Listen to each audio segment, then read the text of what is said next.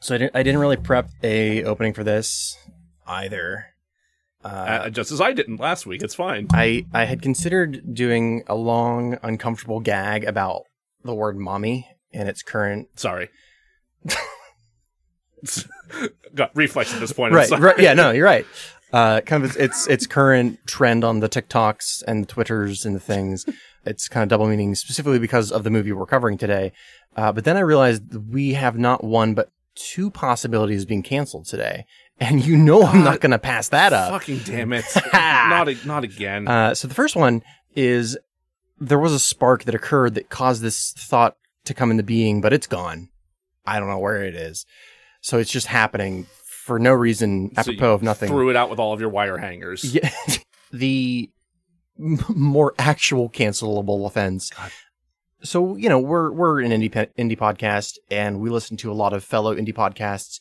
Yeah. and uh, one, like of all variety. Like I'll listen to stuff that I never would normally listen to, like anything involving sports. Um, You're not a sports boy. I am no. not. I'm not. You give it your all, though. I, you give d- it, I understand the baseballs and the footballs. I do like hockey, but I Yeah. don't understand what the fuck's happening. That's all right. I just kind of like, yay, sports, sports. Uh, and you know, volleyball. Actually, I, I do enjoy watching good volleyball. Hmm. Anyway, the difficulty with listening to indie podcasts uh, and podcasting in general is that m- pretty much anybody can do it at this point. Uh, Yes. Anchor's made it, so this is not an ad, but Anchor's made it impossibly easy to to do to do the podcast. You just need to have like a cellular phone device. I mean, I uh, us idiots did it. So Yeah, yeah, we did it. But that means that anyone, including your racist uncle, can do it. And Oh, yeah.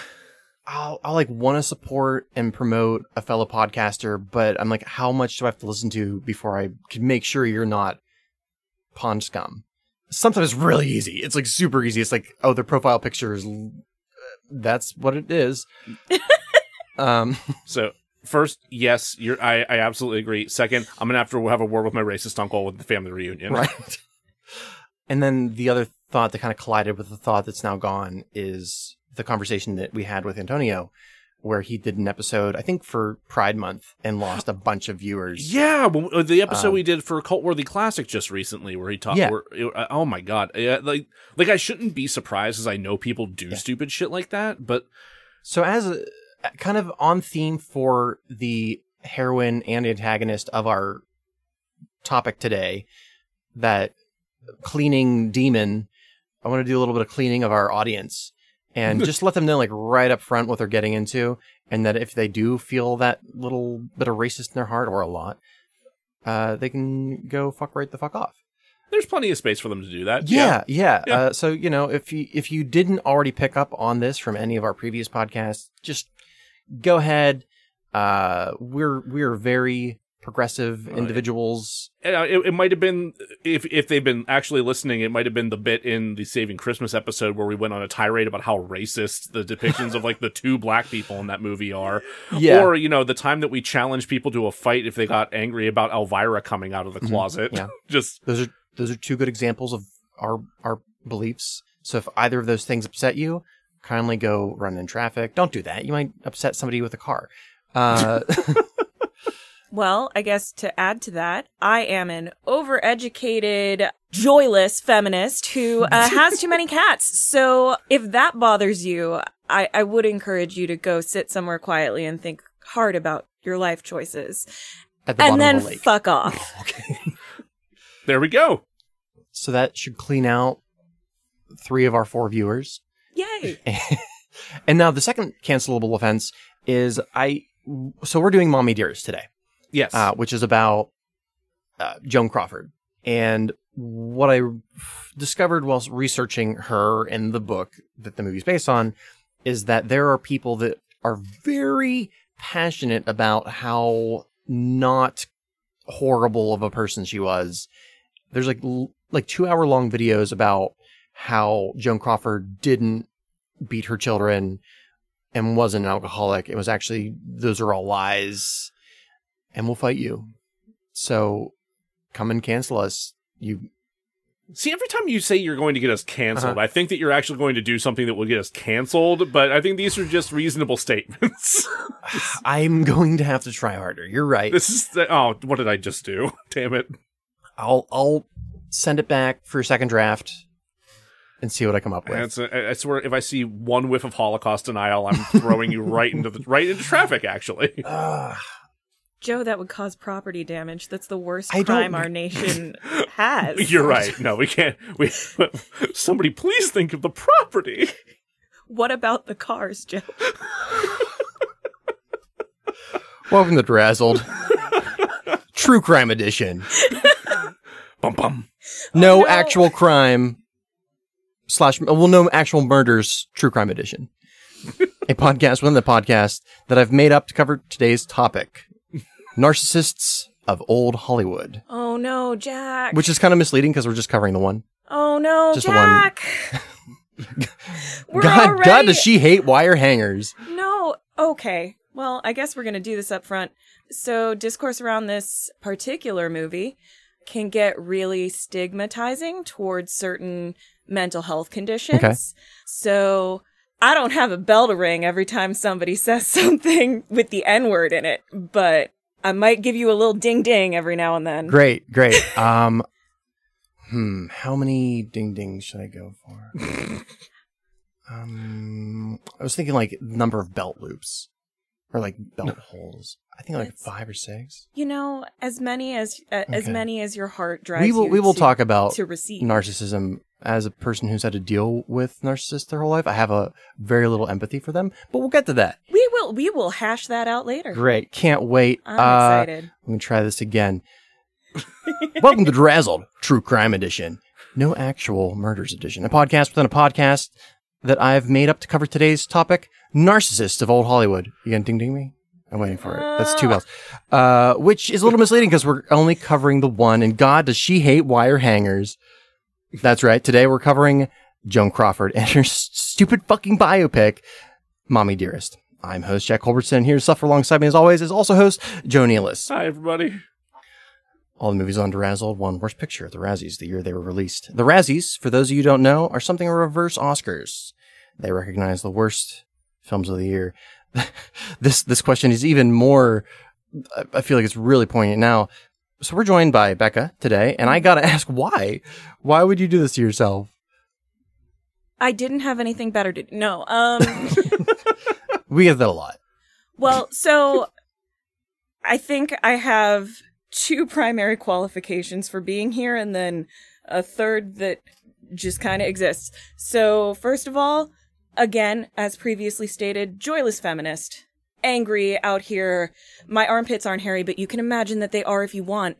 And uh I have I have strong feelings about how Hollywood treated women then and now.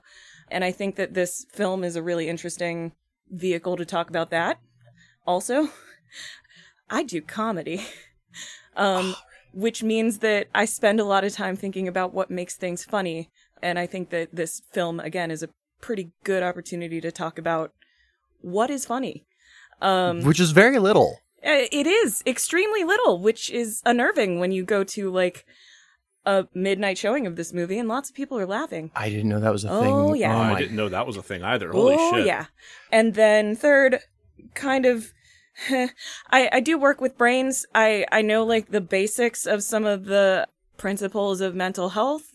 And uh, one of the people that I work with has done a lot of therapeutic work with people with cluster B disorders. Um, and cluster B disorders include personality disorders that tend to manifest in sort of dramatic ways. So like borderline narcissism, things like things like. Histrionic um, and antisocial um, are the major four. And these are really thorny issues in discourse. And you can get canceled real easy on the internet depending on what you say about them. But I'm hoping that we can. You Uh, get the smirk off your face, Jack Culbertson. I found one, Joe. I, I'm hoping to lend some balance and humanity to that conversation. I will be at Um, the other end of the spectrum, yes. poking that bear. Okay. So we all have merkins under our armpits. Let's just get that out of the way. Yes. All right. You guys needed Merkins?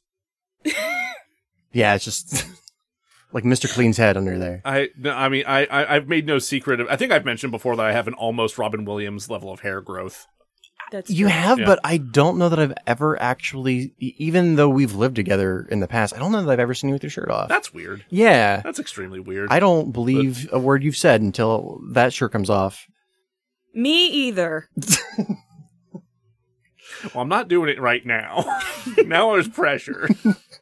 So we've kind of started to inch into this uh, a little bit, but probably even should have said this earlier. But content warning for today's Oh, God, episode, yes. uh, and there will be one up front. Joe will I, I, type the words. I always put one into the episode description, so Uh, that's yeah, that's always there as well. There will be quite a bit of child abuse. I think the only person that was a worse mother than Joan Crawford would have been like a hamster. Uh, I think there are probably some worse mothers than Joan Crawford. I mean, hamsters eat their young. Quokkas throw their young at predators whenever they come at them, so Well, there's that's also. That- God damn it! Uh, But also, there are human mothers that are probably worse than Joan Crawford was. Nope, she's the she's the worst. Uh, also, convoluted discussions about narcissism, less convoluted con- conversations about suicidal ideation, sexual assault, and cancer. Neat. I don't know why I was looking forward to this movie. Um, I was like genuinely when we first started this podcast, pretty excited to do this one. Uh, Yeah.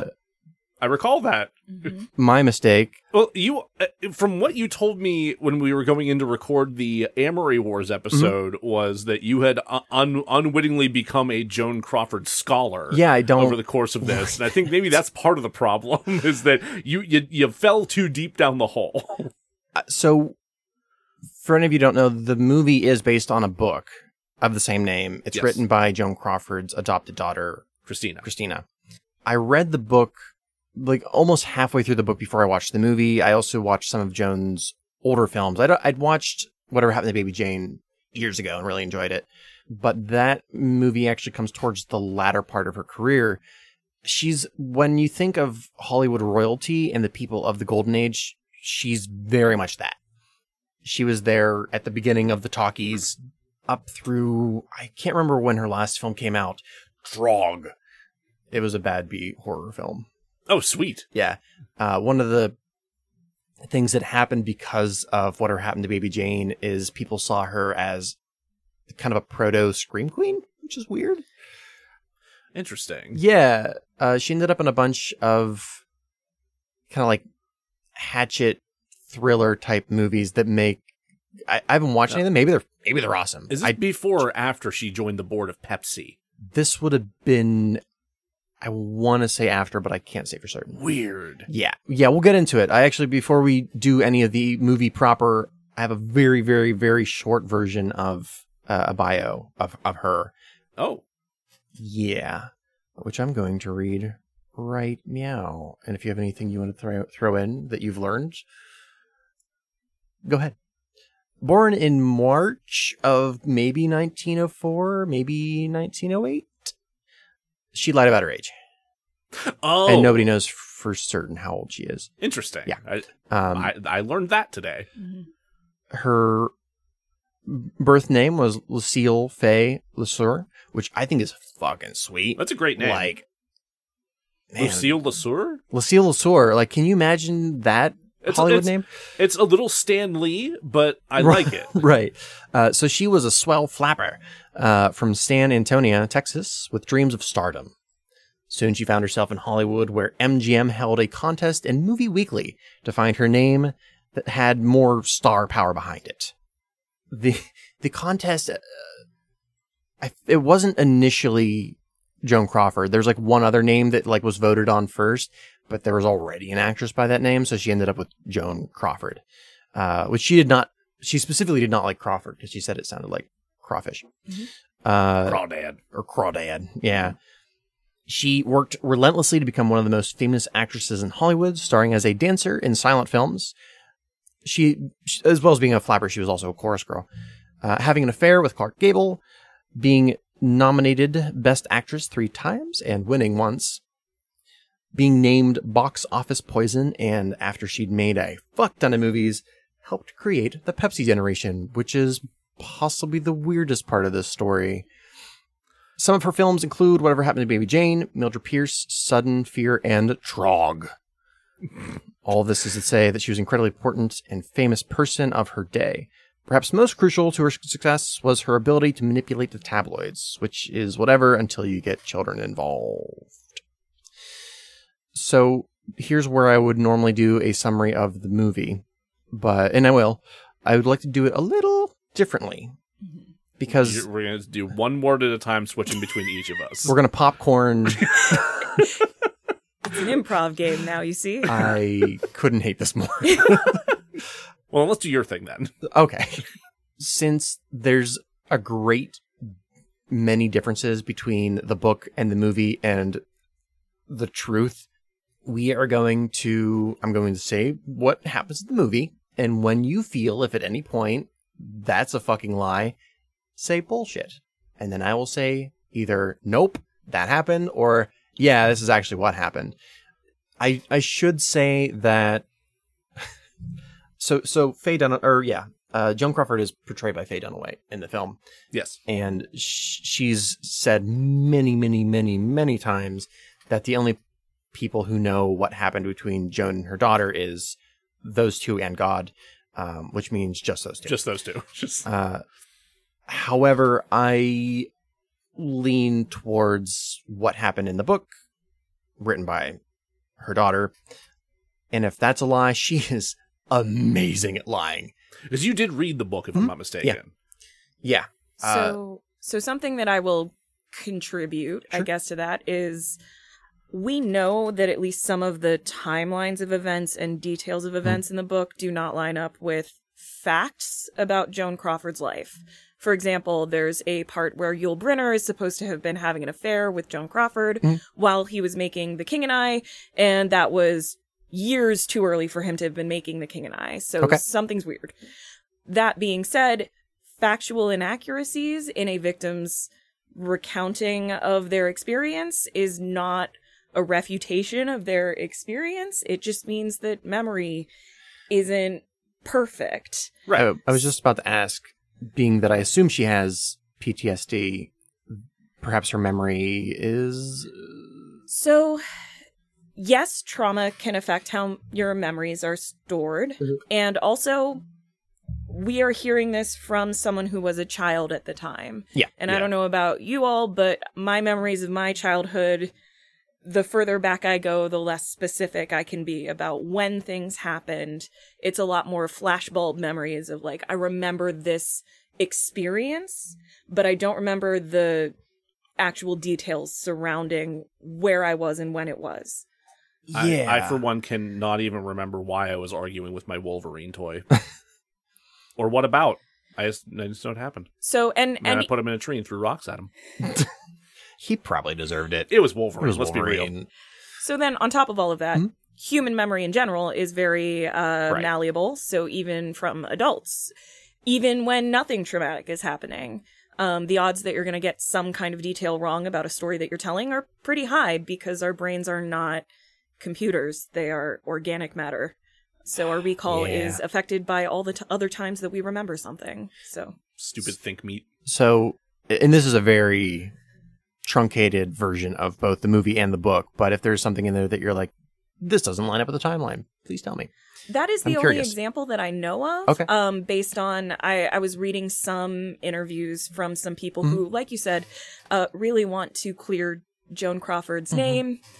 Many of them are former coworkers of hers, uh, and a lot of the quibbles were things like that. I didn't remember Yeah. most of them because they don't seem particularly important to me. Christina Crawford's Right. life was not revolving around Yul Brynner's work at the time that he was arriving at her house. I I do remember that part in the book, but only because she describes him first.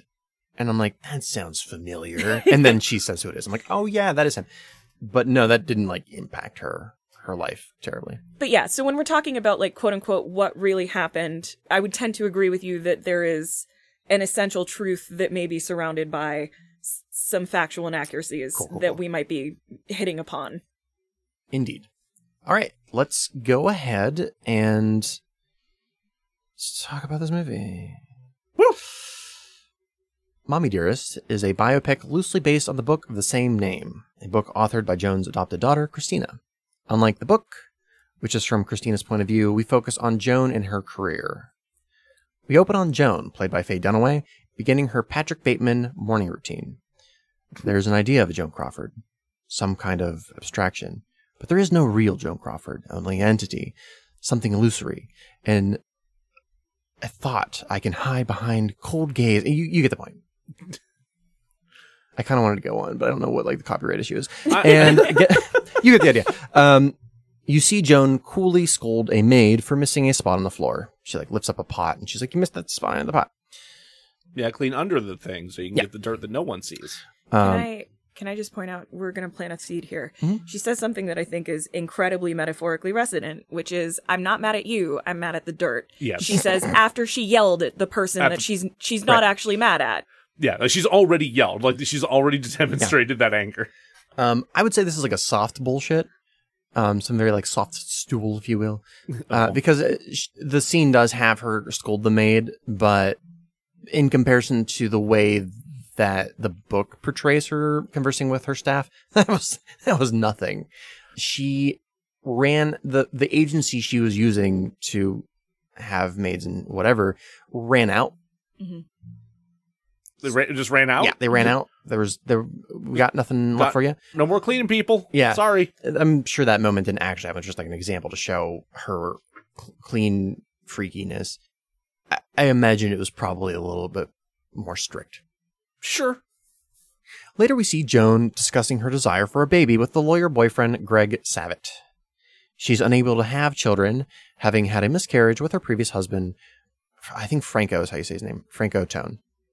Bullshit, there were multiple. Ah, there's so much bullshit in that statement. There's just like, you know, that pile of poop in Jurassic Park Yeah. that Laura Dern sticks her hand into. That that Yeah. much bullshit. Throughout Joan's life, there the just like the word miscarriage comes up a lot. Yep. So her first husband was Douglas Fairchild Jr., who's the child of Douglas Fairchild and Mary Pickford, who were, if you could think of a king and queen of the silent film era, it would be those two. Hmm. They're I, I forget what film industry they I think Artisan was their film industry or their their film company they came up with.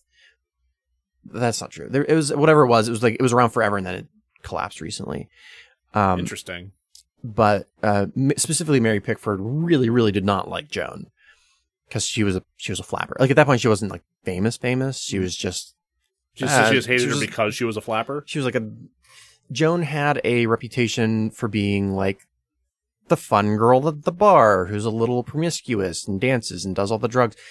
F. Scott Fitzgerald says if you were trying to think of like the epitome of a flapper, it's her. He also weirdly waxed poetic about the pain in her eyes for a little while, which is That super sounds about right upsetting. Wait. Fitzgerald did that? Yes. Yeah, that sounds like him.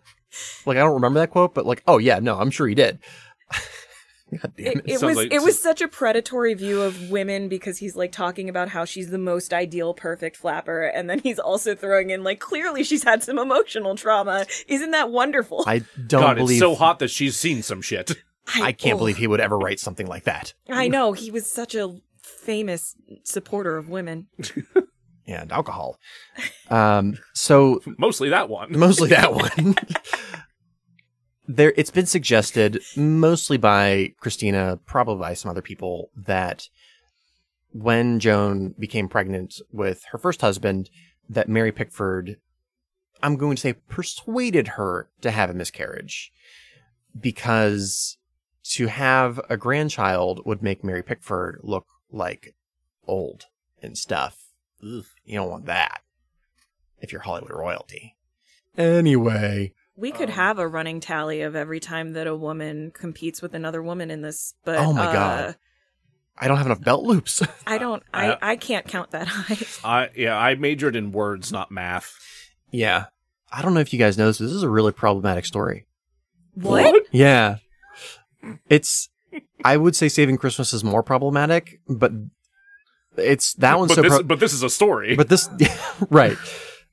Uh, aside from that, um, with her second husband, she had uh, multiple miscarriages. Um, That's rough. yeah.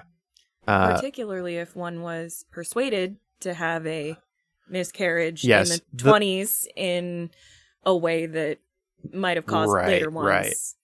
and then other people have suggested that she just didn't want to have children naturally because it would make her look old. But I'm leaning more towards she had actual miscarriages. Given that we we see some evidence in this film, and I'm assuming in the book of the fact that Joan clearly has some disordered eating tendencies, if not a full blown disorder, wouldn't be surprised if she wasn't super keen on the idea of being visibly pregnant. Yeah. Yeah. Turns out that makes her body bigger. A lot of people What? Like that. That's weird that way, huh? Yeah. Moving on to the story, the the movie. Having been denied by the adoption agency, she gets help from Greg to secure the baby. This is Christina, Who just does? who just does. They go real. Um, it's, it's like, oh, sorry, we're denying you a baby. Ne- cut to next scene. Here's your baby. which is he does completely legally and without any mob involvement, and um, he also secures a son for her, Chris- Christopher. Bullshit. He stole both of them. Kinda. What? Jesus Christ. so I know the son The son is definitely way more illegal than Christina. m- way more legal. Way more illegal, yes. Yes. So I know that I know that there was an adoption ag- agency that was kidnapping children to send to California, Uh-huh. and that called? they refer to it as a baby farm, I think. I, That's where you want to get your babies. Baby farm. So, so first, no, I don't want to get my babies from a baby farm. And second, baby farm fits on knuckles Joe. as a tattoo. Joe, did you never see a Cabbage Patch Kids Yeah, Joe. backstory? oh no! oh, I assumed they were homegrown. What happened? They are. They're farmed. That's where Christopher came from. Oh shit! Does that explain why we don't see him for ninety percent of the fucking movie? yeah, If they're you still think growing them. That's bad. Think about her twins. They didn't show up at all. Yeah, you Yeah, that's mentioned that when we were watching it. Wasn't there like, th- like two or three other kids that are just okay, just Yeah. two? They're not fucking mentioned in the film at all. Yeah, I can't remember. Did they not mention the twins Oh, they don't appear. No! We have no idea really that she has other children. Like I didn't know it until Becca said it. Like I was okay, like, we'll, we'll I get will to that. say, yeah. I mean, we can talk later about why I I think probably they got cut, but Yeah, yeah, I'm, Yeah. I'm curious. Um, because I, I just assumed it was for like streamlining the story that was already super choppy. we- So Christina does have adoption papers, but it was from a agency in Las Vegas they fell off the back of a truck. that was basically like they fell off the back of a truck. Christopher does not have adoption papers, and He fell off the back of a truck. he also fell off the back of the truck, possibly a mob truck. Well, yeah, stuff doesn't fall off regular Right, trucks. right. There is a chapter, and this is like one of the moments in the book that I'm like, you might be reaching a little bit, Christina, where her mother goes to visit a known mobster in, I think, Florida. Fat Tony. So it was Fat Tony, and Christina thinks that it might be to like thank him for his help procuring Christopher. on Uh, the day of his daughter's wedding. right, right. I'm like, it, it was probably done illegally. I don't know that it was specifically like this this guy. Moving on. She finishes thanking him and leaves. He turns to his to his capos and goes, "The fuck was that? we stole a baby. When we do that, when we do that, I told you fucking goons not to steal no babies no more." and thus was the beginning of the Cabbage Patch dolls. oh no. I think there's actually some not quite true crime elements behind the pa- Cabbage Patch doll industry, but some like IP theft. Oh yeah. Uh, Oh, we know of it. they're all creepy as hell, and I'm mad they exist. but without them, we wouldn't have garbage pail kids. I was just thinking that, like, I do like Garbage Pail Kids, though, which only exists because they couldn't get the copyright to do Cabbage Patch Kids. oh, the irony. Shout out to all my uh, 80s girls who do still have their Cabbage Patch hidden somewhere uh, special. I, you know, honestly, I think it was the texture of the fabric they used Mm. was real scratchy, Yeah. and I hated it. I had I had one of the ones that looks like a baby, so it didn't have the like scratchy yarn Oh, hair. okay. And you know, for the first four years of my life, constant companion. I, I don't know what to tell you. I used to have a lot of Star Wars and X Men and Ninja Turtles. I had a, a pound puppy that Oh yeah, they it was like the specific kind that would become a guard dog. You could like flip its brow down, so it was like Oh, like, I know. its I jowls remember that one. Yeah. Um, floppy because it had floppy ears. yeah. Uh, oh, those things were great. you turn him into like guard dog at night, so he'd protect you from the boogeyman. Exactly. He keep, yeah, Um, he keeps he keeps the ghosts away. Spin-off podcast about 80s toys coming in 2020. I was just thinking we could we could have you back for when we cover the Garbage Pail Kids movie because that one's a real real bad movie. I don't think that was nominated for any Razzies. It wasn't. I don't think it was paid attention to. Anyway, following a rather extravagant birthday party in which Christina is show, uh, showered with gifts, Christina is allowed to pick just one, and the rest are sent to charity. The press likes this. Christina does not. fair. Like nice gesture and everything, but hey, maybe maybe let your kid have toys and Yeah. presents. Yeah, that's that's a pretty big chunk of the book as well. Is her talking about that? It was more. She said more for like Christmas, but it was it was like some of those. It was she It didn't feel right for them to jump all the way to Christmas. No. right. Uh, she described it as Joan wanting to teach her a lesson about like appreciating stuff. Which she does kind of. They do kind of talk about that in the uh, in the dialogue of the film as well. Mhm. Like she talks about wanting her kids to know the value of a dollar. Right. What they don't mention in the movie, to my recollection, is how much shit Joan bought for herself. Yes. Yeah, that Well, they show it later Do they? Because in one of the in one of the later scenes where she is passed out, Christina notices a bunch of shopping bags and says, "I thought mom was said we were out of money." yeah, this is like right after she Um, like is like, like, trying to tell her she can't afford to send her back to school. Basically, And Right, poor right, right. sainted Carol Ann is like, "Yeah, I mean, I don't know what to tell you." fucking Carol Ann, ride or die. Uh, several abusive scenes follow where Joan beats Christina in a race. Oh, the repeated pull races. That was deeply uncomfortable. And you could also see it on Greg's face as he's like trying to leave and he turns back and watches and he's just like, oh, come on. Don't do that. Yeah, that's not in the book. That specific moment, I, that vibe is the kind of competition with Joan and her daughter. But Another tally mark. I don't know if they were just trying to find a way to visually show it. I was wondering, I don't know if you know Mhm. this off the top of your head. When did The Great Santini come out? I don't even know what that is. Ah, so The Great Santini is a movie about an abusive father, and there is a scene where he beats his son in a one-on-one basketball game. I believe it's been a long time Oh. since I saw any part of this movie. okay. But he kind of taunts his son, and he bounces the basketball off his head a couple times, and goes like, "What? You gonna cry?" I hate that. it's terrible. It's really, really upsetting to see.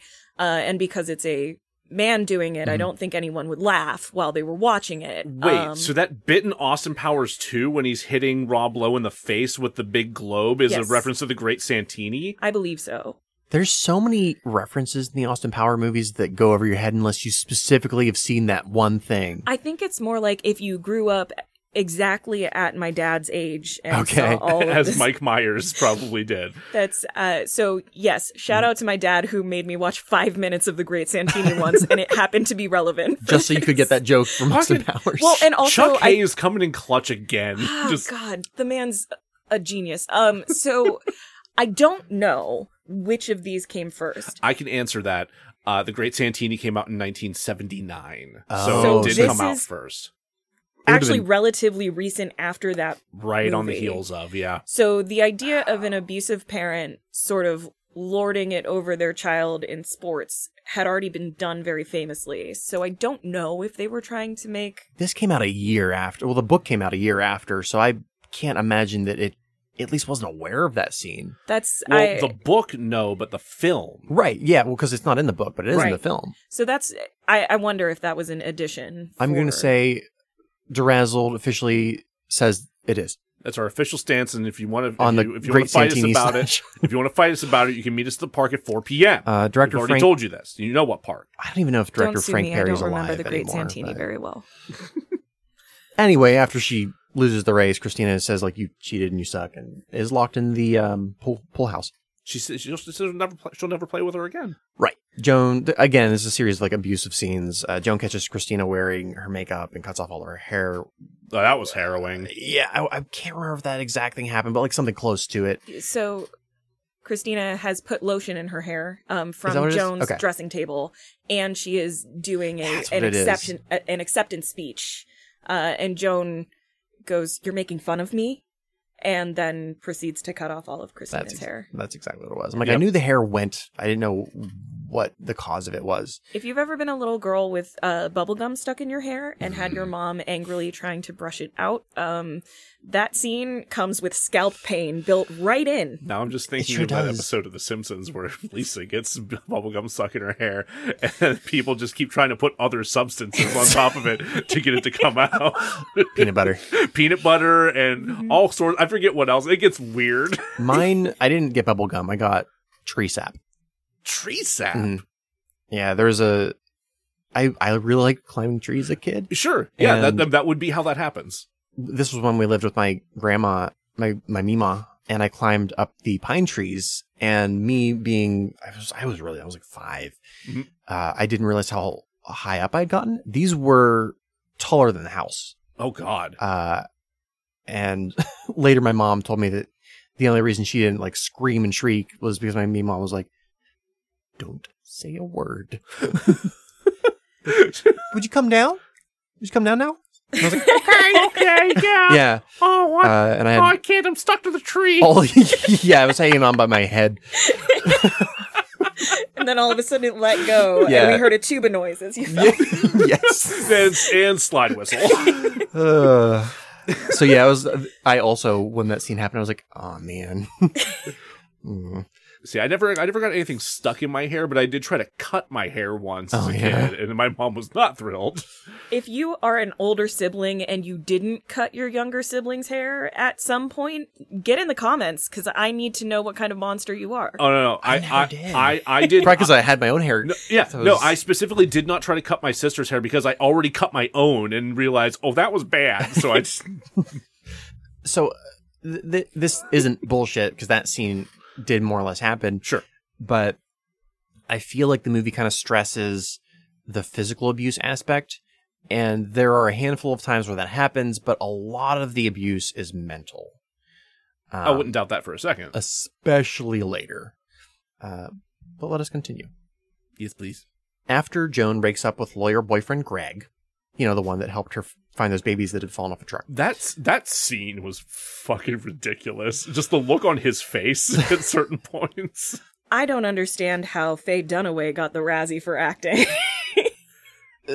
because she- uh, anyway um so she cuts she cuts greg out of all the photos um in the book christina notes that this is when she realized how quickly her mother could remove somebody from their lives Yeah. uh which which happened multiple times with uh different suitors in the book she refers to them as uncles Which she does that in the movie as well. Um, I, I distinctly remember later whenever one of the, one of them is like, like "I'm not your uncle, kid." Right, you doing?" right.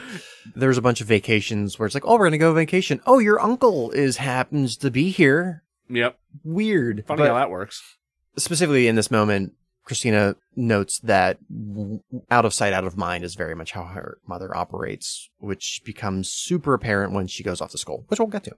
After MGM forces Joan to leave when she is dubbed box office poison, she goes home to hack apart her rose garden and chop down that goddamned fruit tree. So did this actually happen? I feel I feel like there's debate about whether or not that really It- happened. it's a it's kind of a ice cream twist of bullshit, Mm-hmm. of truth and bullshit. Hmm, two um, great tastes that go great together. yeah. So MGM did kind of force her out of contract. Uh, Well, sure. I know, I know that part. Yes, I'm more. I'm more referring to the uh, her her uh, Tina, Washington. give me the ass. axe. That yeah, which like the Tina give me the axe to uh to Washington chopping down the cherry tree moment. right. Like I kind of I kind of hated how much I enjoyed Faye Dunaway's delivery of that line, but like the timing is impeccable. it's Yes. really good. Um. So so yes and no. It there was no fruit trees involved. Um, and it wasn't caused by her being upset about MGM kind of get it, giving her the boot. It was one of I forget what Christina refers to them in the book, but there were a number of occasions at night where Joan Crawford was later she would realize that Joan Crawford was very drunk. Sure. Joan would get a thought in her head. I'm assuming she would like perseverate on an issue and then to work through that, she would clean or she would find somebody to target that frustration with. Sure. This particular night, it was the rose bush. So she got out, was out in the in the backyard in the middle of the night, tearing this rose bush out. And then when that wasn't going quick enough, she woke up Christina and Christopher and I think some of the other staff to just like tear this. Certainly Carol Ann. Why am I not remembering Carol Ann? How do you not remember Carol I- Ann? the woman is a wraith in the background of every scene in this movie. Seriously. It's Is she the secretary type? She's the like Yeah. the the head of the household, for Okay. lack of a better way to describe like her. when she like when she gets the phone call that she got the role for Mildred Pierce, uh, it's Carol Ann that she hugs and celebrates with. Whenever the kids are being brought out to assist with the rose bush removal Uh-huh. and, she, and tree chopping, it's Carol Ann who brings them out. Okay. When Christina later in life comes and, and finds mom drunk and passed out in her walk-in Oh, closet, that- it's Carol Ann who helps her carry Okay. her out. And when she's and when they're at the funeral, it's Carol that Ann one. who comes Okay. back at the Okay. end. So the movie kind of streamlines a bunch of characters into Carol Ann. yeah, Um, Which which I just like really wanted to believe Carol Ann was just like a true blue. Oh. like she was, she was absolutely a wraith, but oh, like she was the worst.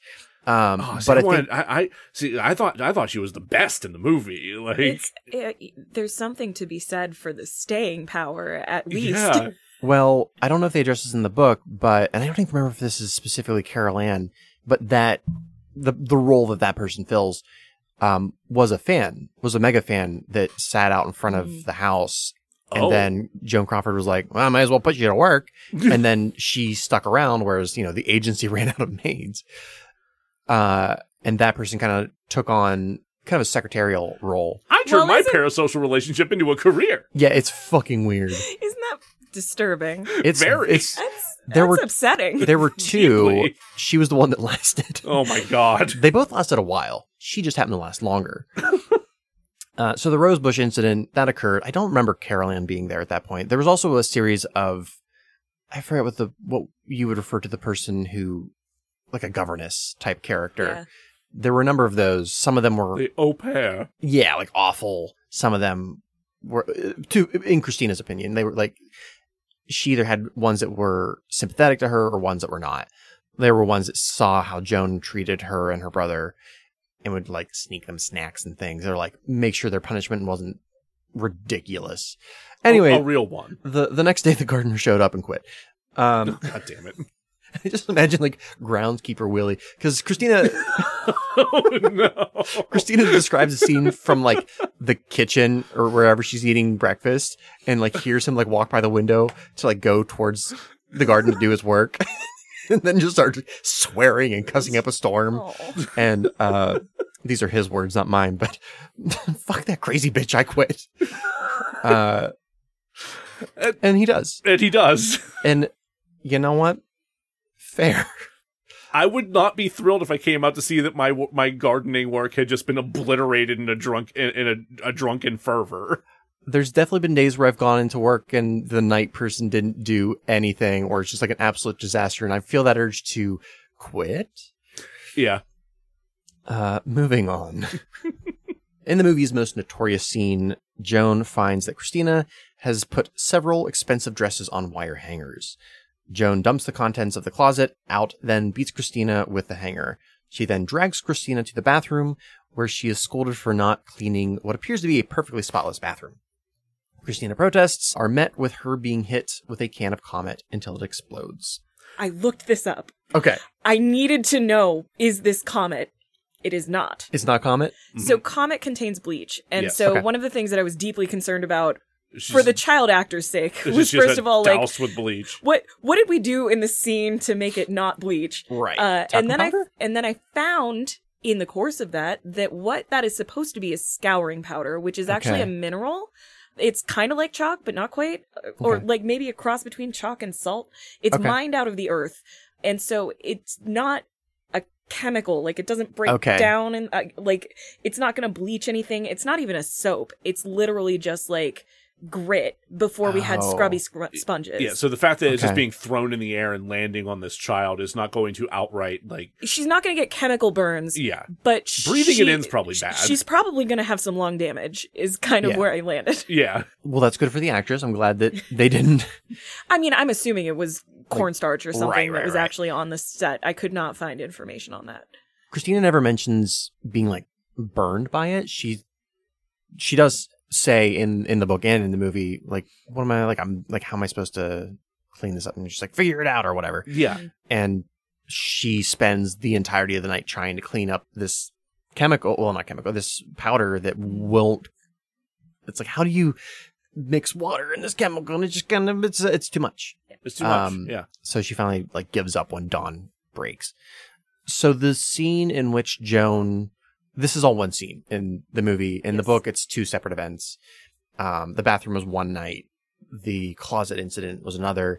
She was not beat. She was beat with the chemical, or Mhm. god damn it, the The scouring powder. scouring powder, because it broke. That's how that happened. Right. She was not beat with the hanger. In in the book, she's not beaten with the hanger. No, she specifically said when seeing that in the movie that she hated that because that never happened. To my understanding, there's a lot about the movie that Mhm. Chris, that uh, that Christina Crawford did not like. Correct. Weirdly super jazzed about the musical, which I need to know more. What? When she was called it a- fabulous. When did that come out?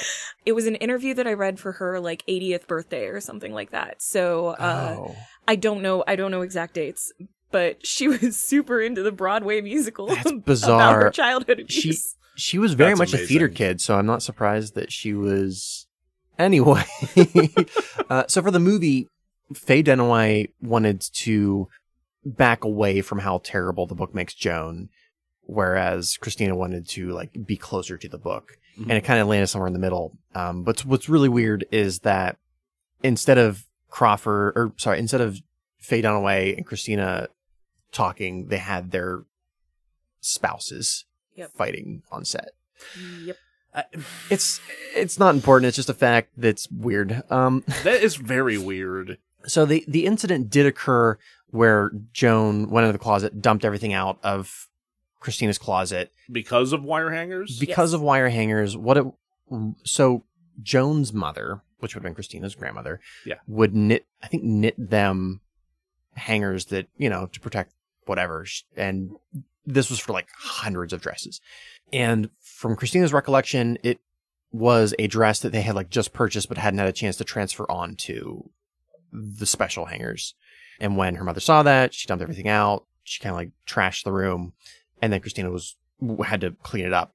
Um, and her brother offered to help because they stayed in the same room. And I don't think they mentioned this in the movie, but he's wearing some like weird ass harness. You Yeah. They don't mention it, but they do show it. They Because- show show him getting clipped in and out of bed a bunch of times. Yeah. Yeah, because when he gets out of bed to offer to help, he's still he's still it's still Yeah. on him, which I think we we we were talking about like what the hell is that, and I think you had Becca you had suggested that it was like an anti masturbation device. That was my initial guess, but no, uh, he sleepwalked. Oh he sle- it was a That's sleepwalker. that was that Um, that is the that is the later suggestion that I found. Heavy finger quotes, sleepwalked. No, she didn't want him to get out of bed Yeah. uh, and wake her up while she was hungover. Fuck, fuck. Which clearly he could unhook. So I don't know how yeah. particularly effective Well, that in- is beyond sending you a very clear message that mommy wants you in bed. In in the That's book, he, it. in the book he can't. He specifically asks if Christina would want his help, which she would then have to like unhook him. yeah, but she's like, if m- mother were to catch us that way, it would be way worse than it already is. yeah. No, you're staying right there, kid. Yeah. Yeesh. All right. So years later, this this skips like so much shit. yeah. Um, one of my ma- one of my probably the biggest issue I have with the movie is how spark notesy it feels. It, it's, Like- it, it is it's Spark Notes with Whiplash. Yeah, yeah. So years later, Christina's caught kissing a boy in her private school. Woo! Joan pulls her from school during a puff piece, eh, which like, holy shit, they just skipped like the entire middle section of the book. Well, they would have had to hire a third child actress for the middle part. so- Yeah. Yeah. You go from child to tween to teen. Which is definitely not what I suggest doing later. Wink. Oh no. But it jumps from that whole issue to there being a puff piece where Joan lies about Christina being expelled from Chadwick, which is a private school. Yes. Uh, Christina calls her out in front of the reporter. Joan slaps Christina, then tackles her to the ground, choking her until Joan's live-in assistant, which would be fucking Carol- Carol Ann. and the reporters stop her. Which, if I'm not mistaken, this is the moment where Becca finally said, "Oh, that's why this movie won a Razzie." Oh, that moment! Oh my god! That's so that's where I stopped going. This is a movie that I find compelling for many Mhm, reasons, yeah. and I'm not quite sure why it would be considered the worst movie to come out in a year. Yeah. To all of a sudden, oh, You know what? Yeah, we're yeah. All just say- we're all just acting now. we're all just acting. yeah, I would like at first I was watching it and I didn't hate it up front, even though I I thought it was a mistake to have it from Joan's point of view. Oh, we're gonna Um, have to talk about that after. Yeah, oh yes, done. oh yes. Um, but like I thought Faye's portrayal was a lot, but then reading the book, I'm like, okay, I could see where she would have read that and then tried to like go in that direction. And Joan Crawford, even in her own films, could go big. I'll Mhm. say. Okay. but when you get to like some early scenes and then that scene, I'm like, oh, this is garbage. Uh, I would say like for the first act of the film, I was invested, and then after that, I'm not, I'm not gonna lie, I kind of did start like passing out in the third act because I'm like, this is so stupid and full of shit. Anyway, uh, everything I just said is so so much bullshit. I'm going to try to like really condense the stuff that they missed. So there was an incident with a boy, but it was a stable boy, a literal stable boy. Oh, so she wasn't the one working in the stable. He was. Yeah, did they make that a thing yeah, in the they movie? they, Yeah, they kind of said that sh- it was money problems with Joan, and so Oh, she had to be there to work something. Yeah, basically she became a work study student and she was working at the stable. She did later, but not with the stable thing. Ah. There was, and I think she was like really young, like maybe 11 young, uh, between 11 and 13. And he was like 16, 17. Oh, Yeah. Ugh. Yeah. It, this is all very uncomfortable. I'll kind of skim Oh. over it. Yeah, I don't like But- that. Like the girls, they were all like, kind of like, oh, there's the stable boy. We'll like make out with you if you want. Um, like he kisses girls. You just have to like go ask him. Yeah. Um, and she did. And they start to have intercourse when he's like, wait a minute. How old are you? And She tells him. He's like, Nope. yeah. I, I hate everything about this. Yeah. He was, I, I guess, yeeted into the sun. I'm pretty sure that's how prep schools handle these kind of things. Yeah. But like, she was the famous daughter. So she didn't get yeeted into the sun. right. but she was threatened. I think she was taken out of that school, and that's when she was sent to Chadwick. Mhm. And Chadwick is where she was further away from her mother, so she had a little bit more freedom. Yeah. And it's like for the first time in the book, she actually starts to do well, and you're like, oh, thank God, because it's just been one of those stories of horrible thing after horrible thing happening to this character. Well, it's a human being, person. Yeah. Um, and I don't personally enjoy those books, so she like, I think she joins the. Is she the swim team or the track team? Anyway, she's on some kind of uh, sports, Sports. team. she sportses. She sportses and she does really well, and she like connects with her coach, her female coach, and Nice. she starts doing like really well in class. She makes some friends. The the Chadwicks who run the school start to basically be her parents. So she starts to, she starts to build a more of a social net, and she Yeah. has positive relationships with with like mentor figures Mm-hmm. and whatnot. And I this is why I hate that they didn't put this into the movie because it's so important to who she is as a person Mhm. that you see her start to develop as an individual, that she has supportive friends and like they were they were older, so they were like grandfather, grandfather, grandmother. Like, Sure, sure. um, I imagine it's easier for that surrogate relationship to happen under those circumstances. yeah, given her relationship with her mom being that as close as it is.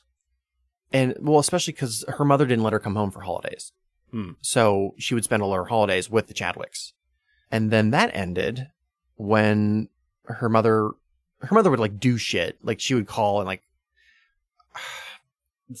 all right well i'm just gonna say this is gonna come out horribly. Like the entire time i'm reading the book i'm like why is christina trying to like make a relationship with her mother? Because it continues even after every horrible thing that happens she continues to try to make a relationship through with her pretty much up until joan crawford dies. And i know like logically in my brain i'm like she's trying to have a relationship with her mother. It's Yeah. like it's so I don't, I don't have that relationship with my father. Like I cut him off entirely. Yeah. And I do not regret that at all. We didn't quite have the same thing going on with Christina and her mom. And that's why, like, your when we- your dad wasn't like the quintessential flapper. God damn it, Joe! Joe, I'm want to. I want to thank you for putting that image in my head. that, that was worth years of therapy. Oh my! So much, but to see this, like, stout red asshole, just like like looking like one of those one of those like flabby sad fish that the big Like cat knows. blobfish? Yeah, like a, like a blobfish expression with this like tube flapper dress. So fucking good. Anyway, because of that, it's, I there was moments in the book where I'm, I definitely noticed I was being triggered by what Joan was doing to her daughter, which is why I wanted to. Uh, when we talk about narcissism later, I will listen. It might be hard for me to empathize with Joan. I think that's an important distinction that we're gonna talk about. Yeah. So, uh, I like I already have Great. I have I have Okay. story based thoughts about this. Cool, cool, cool. So, Uh, so I'm not being a dick because it's funny mostly. Uh, I mean, I will say from the point of view of the abused, Mhm. often your abuser will love bomb you, right? So like we don't see this Sure, in the movie. We much. probably don't see it in the book. I don't know. But that probably a would little make bit, a little very bit. interesting copy. I'm I'm guessing, but like often with these sort of cyclical relationships, there's a lot of you made me be mean to you, Mhm. but also I love you so much. Like, let me take care of you. That happens in other ways at other times. Um, I and think so we kind of get that vibe in the movie a little bit. yeah. For example, like the big birthday party Yeah. that gets thrown, Mhm. where Christina has every little girl's dream birthday party, Mhm. and then it's followed by an instance of Yeah. deprivation. And that sort of hot and cold cycling tends to intermittently reinforce people, which is the strongest way of making someone just persist in pursuing a goal forever. yeah. The hot and cold was definitely there after she had graduated. Well, she didn't graduate college, but like after her college years. Mhm. Um, there's a lot of that. Mhm. When she was at Chadwick, less so. Like she wouldn't, Joan wouldn't send her money, would like send her not even enough money to get food and clothing. She's, there's a number of times where she's like, yeah, mom didn't really understand money. She would like spend thousands and thousands of dollars on these parties, but then not send me enough money to get like underpants. Yeah. Um, which I think is probably Is an issue why with the cameraman focused in so much on those white underpants every single time we see teenage Christina. I'm gonna go with you betcha. There Um, was a heavy focus on that. Yeah. I I wonder I don't if I started if- to zone out at that point. Probably. it deeply upsets me how much cameras love teenage girls' underpants in movies that have nothing to do with being interested in teenage girls' underpants. You see, that was the day Woody Allen walked onto set. and I guess. just- So the the director for this film is Frank Perry, which is Yeah. bizarre because I went to school with Frank Perry, who is that's weird. not this person. I, I would imagine not. That would, um, uh, unless he's a Benjamin Button. Ooh, maybe I'll have to slap him around and make sure he never becomes that Frank Perry. so the director of this film was aging backwards. Yeah, yeah. Um, and he had done another film, and I've I've wanted to hunt it down, but it's kind of like lost media, called The Last Summer, or something like that. I think I remember you mentioning this. It's about a bunch of teens who have like a summer relate. They like become friends over the summer. Have you heard of this film? I read the most in-depth summary of this because the one of the women in it grows up to be Cora in Once Upon a Time, the Disney soap opera. Oh God, really? This is a weird series of connections. So I was like on Wikipedia falling down a rabbit hole like you do about this Mm-hmm. Yeah. terrible show and I I read a deep summary Okay. of this teens are inherently rapists uh yeah, movie. it's a very problematic. It's it's on like the list of like disturbing films type dealy do. Sure. So I guess what I'm saying is he has a history of sexualizing teens.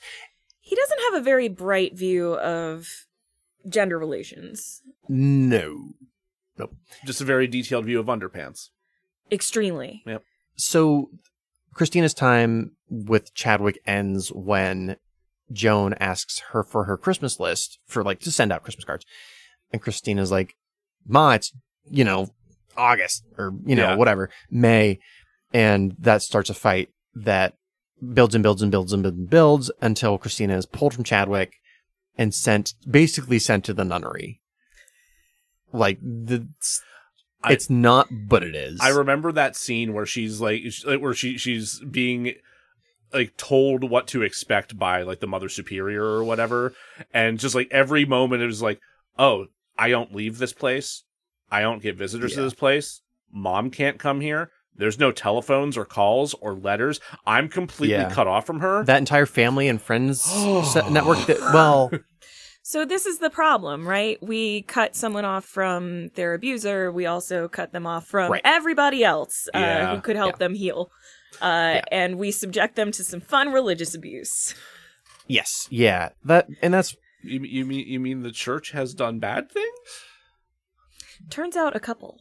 we'll get more into that right now. Uh, so in the movie, um, Joan sends Christina to Flintridge Sacred Heart Academy, uh, which, as you just said, she's not allowed any contact with the outside world. Yes. Uh, what they don't mention, it's less bullshit, more omission. Christina nearly dies. Oh, that's a hell of an omission. Yeah. So I and I fuck. We need to.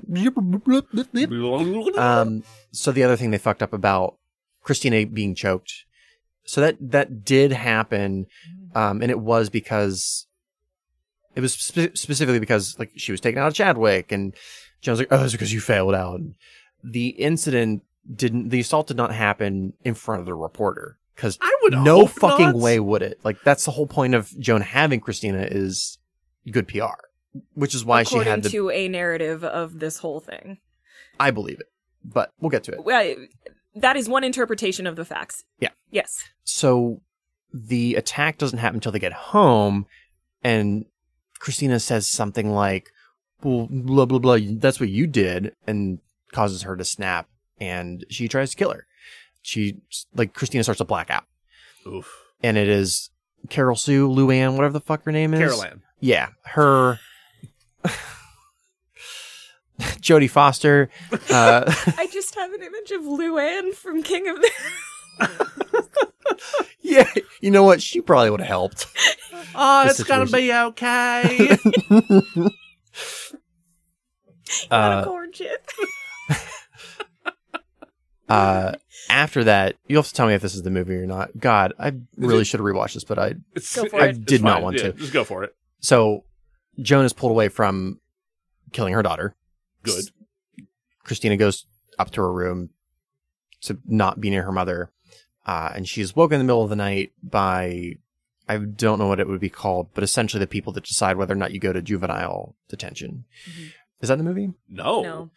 So the person, the agent or whatever, sends Joan from the room, and Christina's like, "That's like the first time I remember mom being sent from the room by anybody," so that he can hear her side of the story. Sure. Um, and he's like, "Well, two things. One, you very physically, obviously, were the person that was attacked because." Uh, I'm sure handprints Like and handprints and yeah, and and all all the thing. yeah, all those effects. Um, and I believe what you're saying. Two, it's 1950, whatever. It doesn't matter. If your mother calls us again, I have to take you. So don't make her mad.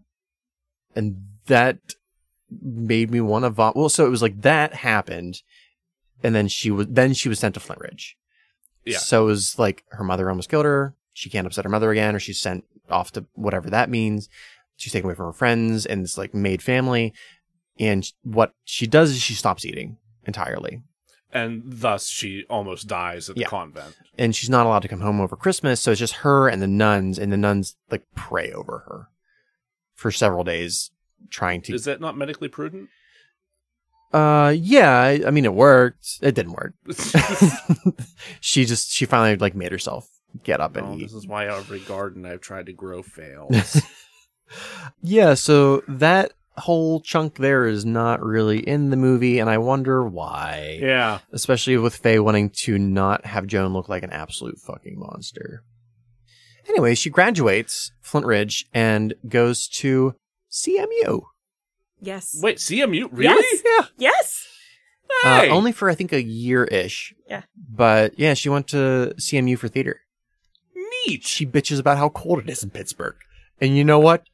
She's yes. right. It, It, You're right. It, it does. It, it gets a bit nippy, It's- Especially growing up in California your whole life, I bet you you probably wouldn't like it in Pittsburgh in the winter. I don't, and I've lived here my whole fucking life.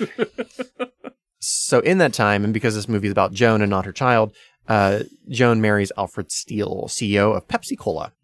She moves to New York City she, she she sure does, Pally. and uh, helps create the Pepsi generation because now that they had a movie star to put in all their commercials, and because boomers wanted to not be their parents who drank Coca Cola, they create the Pepsi generation. You got that right, Pally. I don't want to talk about this anymore.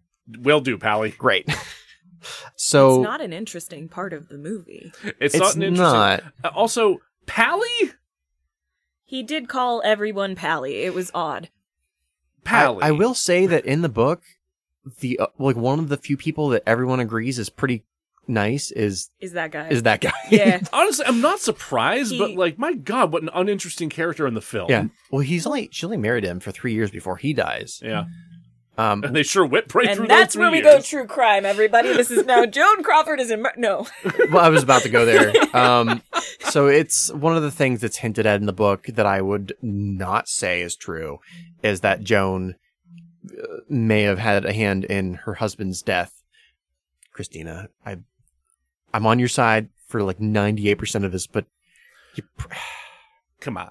y- your mom was a lot of things. I don't think she pushed this man down the steps to kill him. He had like a heart attack or something, something heart related. So in the movie, they cut pretty much from him pushing back on her about like the apartment that they're building Mhm. to he's dead.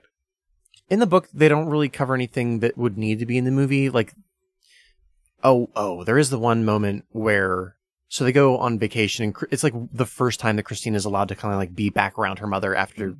everything that happened in high school Yeah. and, and she's like trying to mend the relationship and it's kind of working because her mother's on a hive because she just got married to a guy that's fucking loaded Sure. and Alf- Alfred is actually a pretty decent dude and like spends time with the kids and the twins are in there somewhere. I don't even know where they came from. It doesn't matter. Honestly, they should probably just like not be mentioned for their own sake. Uh, can we hold for just a moment? I desperately need to use the restroom. Yeah, I, Act One's taking way longer than I thought it would. It's taking an immensely long time. Yes. Um, I really need to. Yep. Yeah. and, and we're breaking. Uh, welcome back. Last we spoke many years ago, I've missed you both so much. Joan had married Alfred Steele, who everyone kind of was like, Did you say I had married Alfred Steele? Joan had married. Oh, I heard Joe. Sorry.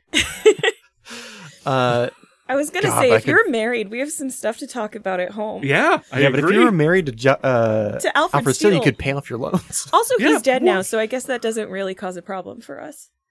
True, but why do I still have loans? anyway, um, so there's an incident where Alfred and Joan, or Alfred and uh, Christina, were like hanging out in the pool, and Joan wasn't there with them, and then saw that they were like being civil with one another, and freaked the fuck out. Hmm. And Christina was never allowed to be alone with Alfred a- again.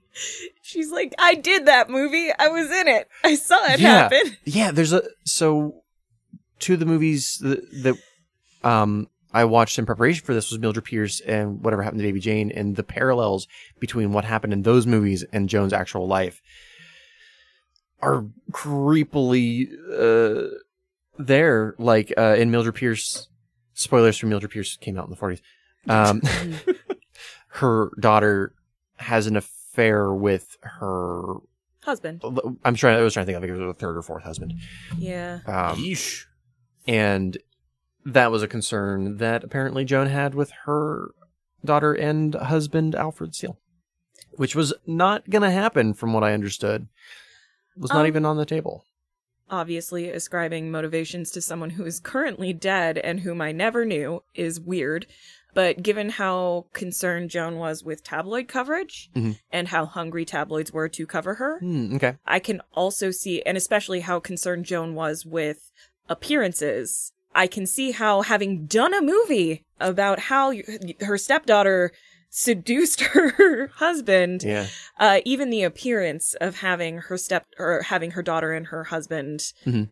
be friendly would be very alarming to Joan, even if she didn't think anything would come of it. Yeah, I suppose I could see that. I could see Uh, that. It's I- difficult to. It, Mm. None of us can read her mind. Either way, it's a shitty thing to do. let's go even darker with it. Uh, Oh no. so there's a moment early in the book where Joan is trying to confide in Christina, who's like eight, about some of the stuff that had happened to Joan when she was a, a child. Mhm. And Christina's like way too young for it. It goes over her head, and Yeah. she she just knows that like Joan was disappointed that she couldn't have this moment with her daughter. Uh, Well, she could have waited a little bit. yeah, I'm like, give it a couple years. Like, you can still have a relationship. It, that's neither here nor there. But it, it's very probable that Joan was sexually assaulted by her father, her father growing up, and I think maybe her uncle.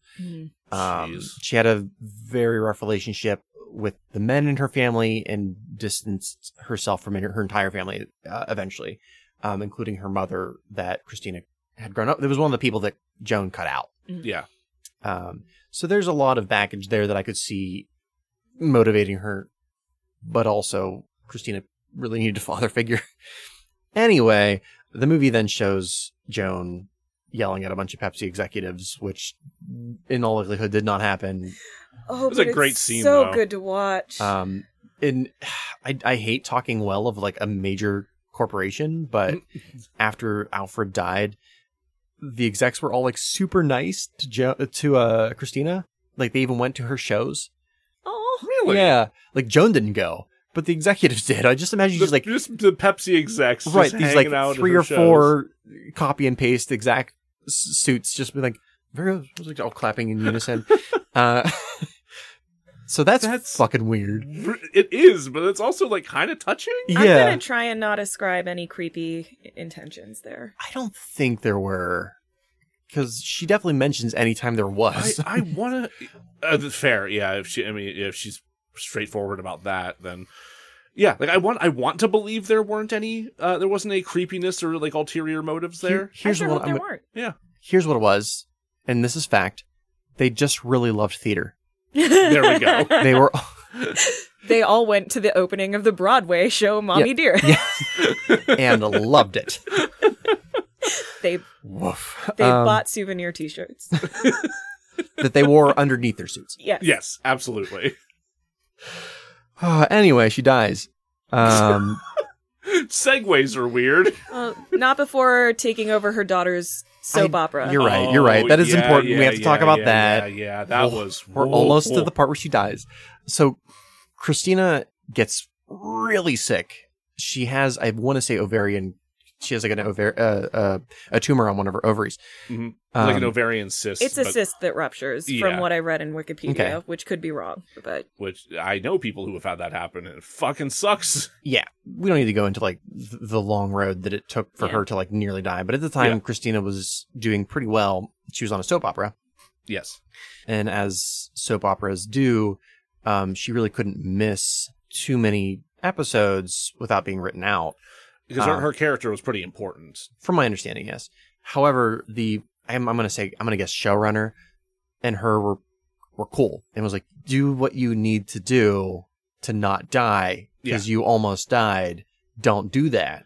Yeah, And and, the the- way the movie frames it is that it's Joan who asks. I think they frame her as a producer, uh, who asks like uh, like did like how much time does she have to get better? Is she, is her job at risk? And It was going to be a, a bit like it was going to be more than like four or five episodes. so the the movie portrays Joan as sort of putting herself in between this producer and Christina and planting this idea. yeah which is not terribly different from what happened, but the motives could have been. Eh. So let me let, let me talk about it. This was one of the moments where like Christina and Joan had actually formed somewhat of a relationship at that point. They had had a really rocky time when Christina had first gone to Hollywood um, and was trying to get her start. Joan blocked her a number of times, but eventually they started to have a relationship. Joan's career was pretty much done at that point. So Joan did speak with one of the producers about taking over Christina's role until she got better. Which Christina was very upset about. The showrunner, who was her friend, was very upset about it, but it was kind of like, this is my boss's boss. I can't do anything about it. So Joan did go on and was noticeably intoxicated. Uh, I was, I was going to ask, was she as hammered as she appeared to be in the film? Uh, she was more hammered, from what I understand, because I think she did two episodes, and they're like, well, "Actually, we're good." Actually, we'll wait for Christina. Yeah.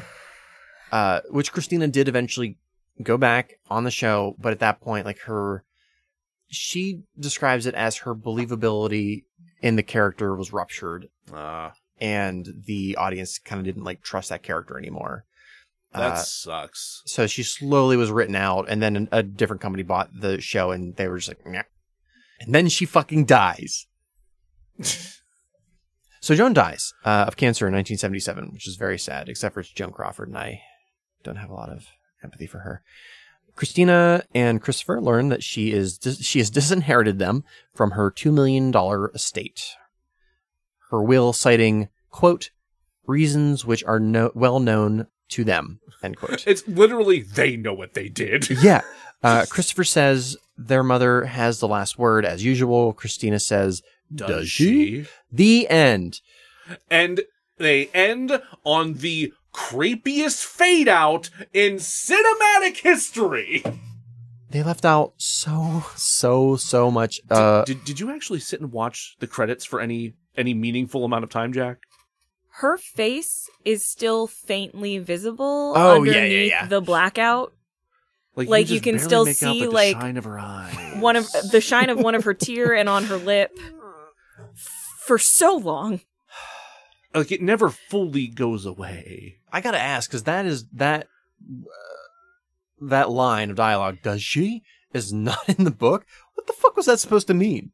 Oh, It- she she's foreshadowing like I'm She- gonna I'm, gonna, go write a fucking book, and then I'll have the last Oh, word. Yeah. However, That's so fucking stupid. So I don't know. I don't know if the book touches on this at all, but I did read from some biographers that Christina was working on this book before her mother died. And Hmm. so it's entirely possible that what Joan means when she Oh. says, for reasons that are known to you, She's already aware that the book's is being written. you're writing a fucking tell all about me. Okay, that that could very well be the case. Okay. It's possible that's not true. I I don't personally know Christina But- Crawford. But why write Christopher out of it? Uh, Oh. you I mean, know, they had a really bad relationship, I but I am assuming that in the way that many paranoid and abusive people see the world, Christina and Christopher are in it together. ah, I see. Yeah, Uh, which- and I assume she just forgot about the twins, and they weren't even the one Well, to begin with. so the twins have vocally Twins, come out and said they don't agree with Christina's account of things. The Yeah. twins Oh. are very vocally yeah, I guess supportive of their mother is the only way I can put it. Like they they they claim that things were not the way that Christina remembers them. Which if you're not the scapegoat child can be your experience in a household even if things aren't very good for other children in your household. Yeah. My thought behind that is they were wee babes for most of Christina and Christopher's early childhood. So they have they would have no recollection Yeah. of like the foundations of a lot Um, of what happened. Correct. And then when Christina was in boarding school, she wasn't at the house when the shit was happening. It was all either done by letter or phone call. Most time letter. If only somebody had written like a book that they could reference to like get, to like, learn about these Yeah. things. I'm not going to say they're completely full of shit, but I'm also don't care what they have to say. Being honest. Their experiences are valid. Mhm. It's possible that they didn't experience their mother in the way that Christina did. Yeah.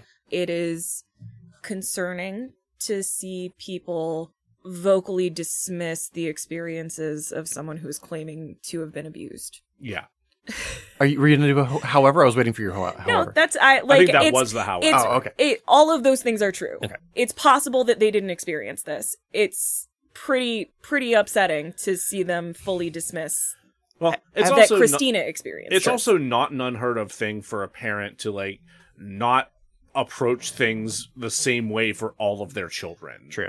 I've also seen, like, fairly recently with some of our friends who've had their parents pass away, or even parents whose grandparents have passed away, kind of rewrite who they are post mortem to make them look better.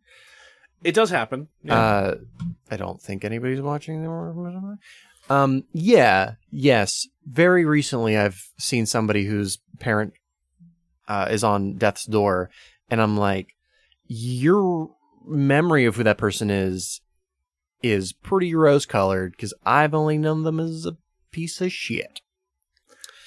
I don't say, I'm not saying that's what's happening in this. Can we put a pin in that? Because I want to come back shit? to it. Can we like put a? We're, there's a little chalk mark hanging above my head where we're talking about different people remembering an abusive person. Sure. Joe, We'll come can back you to remember at that? Because I won't. I will do my best. So, uh, as far as like what did and didn't happen in the movie, one real quick thing I want to touch on, and then we'll do some stats. They left out so much of Christopher, which makes sense for the length of the movie. I was literally asking for like a good 40 minutes, like, where the hell is Christopher? I was like, I don't know. They left him strapped in bed. He's just up there not jerking it. Just, just an adult-sized child. So he he kind of does like drop in and out of the book as well, which makes sense because it's Christina's point of view and she's not Sure. home. So Chris's response to the abuse was different than her own. He became, for lack of a better word, a ruffian. A Uh, hooligan? a hooligan. You know what? Uh, Not for now lack of a better it. word, the best word.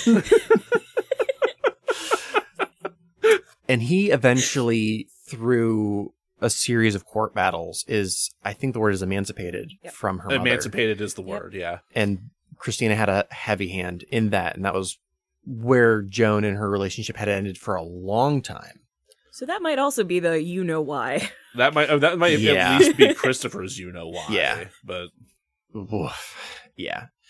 Uh, and I want to say Christopher didn't do very well after the whole thing. I think he ended up falling into alcoholism himself. Um, man having a therapy, as pretty- they called it back then. Right, a man's therapy. I can't. I can't respond to that. We're As- on the internet. I can't. I'm not allowed to have that any opinions about that. We're also two men who are in legitimate therapy. Yeah, we're both in legitimate therapy. Just- Having tried both man's therapy and legal therapy, can say the actual therapy worked way better. much better. Yeah.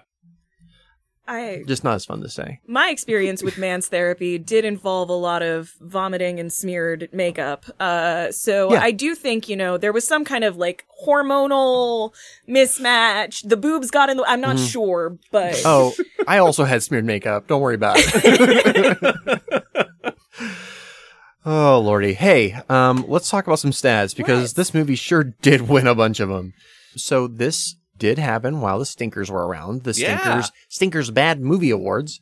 Uh, it won Worst Picture. Hashtag bring back the stinkers. Hashtag Bring Back the Stinkers. Hashtag uh, DeRazzled sponsored Stinkers. I don't. I, don't. I just want to. I want to run the Stinkers. I want to run the stinkers so bad. Just So one worst, worst picture, as well as worst actress, worst screenplay, which I'm going to read the names because they deserve to be held responsible. yes. Robert Getchell, Tracy Hotchner, Frank Perry, and Frank Yablans. Yablans? Yeah, uh, based off of the memoir by Christine Crawford. It was nominated for worst director and worst supporting actress, but did not win. So if I'm not mistaken, did they nominate the little girl who played young Christina? I thought it was the older one. The actress is Diana Scarwid. Okay, that's I would hope they wouldn't nominate the child well, actress. because I think the Razzies did. Yeah, God yeah. damn it, Razzies. Of course they did. Of course they fucking did. Yeah. Which I think I think is uh, com- uh, completely. I I think that's terrible because a child actor. Uh-huh. What are you doing? And b she was good. yeah, I, I had no problem a- with her performance. Yeah. Even the older actress, I mean, she wasn't great, but she wasn't like Razzie worthy. No. I mean, she only, she had that script to work with. You can only do so much. I have to be honest. I thought her performance was a lot worse than Faye's. But really? yeah. Okay. I think I would agree with you honestly. Like I I think I think it's I think she was way too monotone, I think, for a lot of what was happening and a lot of the emotion that was supposed to be conveyed in those scenes, or she was trying to convey in those scenes. As I may have been asleep through part of her section, I have to defer to your expertise. I don't know how to put this in a way that doesn't sound like I'm being mean. You can whisper it to me and then I'll say it. so Faye Dunaway played a horrendous character without fear. Yes. she approached every scene where she was going to be doing something fully fucking unhinged with all of her being. There are a couple of times where you see a little bit of separation between her and the material, but most of this movie she is embodying it. I feel like with Christina, there were several times where I saw the actress trying to deliver lines rather than a daughter responding to a mother. Yes. Sure. I I, agree. the reason her performance didn't clang for me, the parts that I didn't sleep through, was because her performance was kind of like what I would expect from that era. Yeah. Mm. That's not to say it was good. That's just to say that it didn't bother me so much that I was like, "You deserve a Razzie." Maybe maybe acting as a practice has uh, has uh, has It's evolved a little bit, yeah. a little bit since then. Um, Huh. I You mean an additional 40 years of cameras getting closer and closer to faces might have changed things? we're gonna shoot it all in wide, like it's a play. um, we'll we'll get into this when we fix it. Fuck me. Uh, this is a reference to Diana the musical, the winner of last year's Razzie Award, which shouldn't have been nominated because it's not even a fucking movie. I Um, loved it. I want to hijack this podcast and talk about the costumes forever. Never do that. Uh, I, I will say, uh, real this is a real quick aside. I was thrilled that we got to bring that up for a moment in our, in our guest spot with the Moose Lounge the other day, Yeah. and just like getting to getting to say like, well, unless you guys are really into train wreck musicals, I would say you probably don't need to watch it. And just watching Correct. watching Jeff just go, Mm-mm. no, just shake his head no Yeah. while smoking a cigar, Yeah. just like no. that ain't me. He's like, nope, it sure ain't, bud. while sipping some man's therapy. Uh, thanks for having us on again, guys. That was fun. was delightful. Um, I also have thoughts on Faye's performance, which yeah. we'll get to later. Yeah. So let's cover the Rotten Tomatoes score. Do we want to talk about what Razzies that that um? We will. Okay. Yeah. You just really wanted to talk about the stinkers. Yeah, I just want to get those out. I'm just like, I like them because I want to run them. Yes. Um, what do you think the general Rotten Tomato score is for this? If you, if you don't already know, I don't trust the populace, so uh, never should. Honestly, 20%. General is actually forty nine. so so remember America, you've come through for rem- me. remember this is the critic score. Yes, yes, Yeah. and, and this is over time Yes. when this has become a little bit more of a cult film for whatever fucking reason, which we'll because also people get to. think it's funny. it's not funny. I it's not agree. this funny. was a very upsetting film. yeah, I don't know why anyone finds this fucking funny. Good lord. We'll talk about it. We'll talk yeah. about it. Uh, Uh, the what- audience award or audience score. Sorry. I, I don't want to guess. Um, I I don't know what it is, so I'm I'm gonna say, uh, sixty five. 72. Fuck. This God, is I was you know I debated for a second there whether or not to say sixty nine, and I would have been closer. Yeah. Always go with your gut. Um, Nice. IMDb out of 10. Hmm. I'm willing to bet this is closer to a six. Is that what you're saying? That's what I'm saying. 6.6. All right. I would personally give it a flat five. I think that's more reasonable. I think people have kind of accepted this as like, oh, that's one of those like old movies that we accept as being like a fun old movie, even though we're not thinking about it critically in any way whatsoever. It- It's, or the sick motherfuckers who watch it as like it's Rocky Horror. that blows my fucking mind. How is this in a class of movies with Rocky Horror and The Room? No. So you have to remember that Joan Crawford was a gay icon. Yes. I did She not know that. she was actually as outwardly supportive of gay people as a actress in the 30s and 40s could possibly be and still have a career. Oh, Joan. Okay, yes, Yeah. yes. I I misheard you. I thought you said Faye. No. Joan, Uh, yes, very much was a Yeah. and icon. so you have a movie where someone is turning in what could be interpreted as a very camp performance Mhm. Sure. with some very draggy makeup, uh, Mm. screaming about the maintenance of garments. Uh, How did I not put this together? I still I don't was- like I, it. I was too. I was too just taken aback by the just the sheer horror of what was happening. like, this- let's laugh at child abuse. Yeah. Yeah. it's, and I think we can, I, again, we can talk about later why Mhm. I think different audiences probably experience this movie very differently. Yeah, I agree. Um, let's move on to the Razzie Awards. In 1982, at the second annual Golden Raspberry Awards, Mommie Dearest was nominated for nine Golden Raspberries. It won five.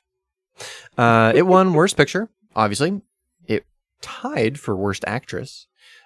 Uh, Faye Dunaway with uh, Bo Derek for Tarzan, the Ape Man, as Jane Parker. Um, it's a movie I didn't even know existed until just now. I think I knew that existed. I just didn't I, I didn't know anything about it. That Bo Derek plays Jane, I had no idea. That Um, seems like a thing Bo Derek would do. it won Worst Supporting Actor, Steve Forrest, for his role as Greg Savitt, which I, yeah. it won Worst Supporting Actress for Diana Scarwid, who was the adult Christina. yes. It won for Worst Screenplay, which we've already called those people out. Yes. You, no, you did. Um, And you've been written out of my will. Yeah, that's the one that I think we could all agree is richly, richly deserved. Yeah. Worst picture of the decade in 89. I don't know if that. ooh, nice. Oh yeah, it does win some uh, some further awards at later Razzies Nice. as they start getting into like of the decade, of the century, things of that nature. I do remember seeing some of that stuff. And they did nominate they Mara did nom- Hobel. they did Mara Hobel, the the, Ah, the that's so kid. gross. They As the nominated they nominated her for worst supporting actress and worst new star. Which. Ew, Oh, guys. It's a child for fuck's this is sake. what happens when you let the public react to a bad thing. Yeah, who let us do Wait, that wasn't us. Hold on. So, what I'm just learning is that the Razzies have always been kind of gross. like from the get go, basically. So let's go to break. Do you ever wonder what would happen if, well, if If you give a dad a podcast. I'm what you call a nerdy fan. I, I nerd out at this stuff hardcore. you'll hear me talk about anime on here, you'll hear me talk about Power Rangers, you'll hear me talk about wrestling on here. Okay. I had a axe handle with a twisted T on it. it was right after that twisted T video went viral. And man, they went out and grabbed it and smacked a dude in the head with it. It was so. That's great. I'd like to think of this podcast as a nostalgia moment for me. It's a show where I can talk about whatever I want. I- I'm a, I'm a human and animal chiropractor. There was a picture of me. It looked like I was on the side of a ramen box over in China. But So I took my kids with me to Comic Con. I thought that was really cool. I don't know if my wife should listen to this podcast. We'll cut that part out. you hope. Be like, and then Robert said this. If you give a dad a podcast, available now on all podcasting platforms.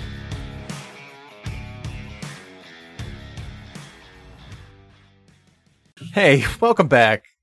You're still here. We're still here.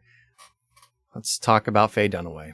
Let's talk about Faye Dunaway. Let's talk about Faye Dunaway. So let's talk about what worked for Mommie Dearest with the cast.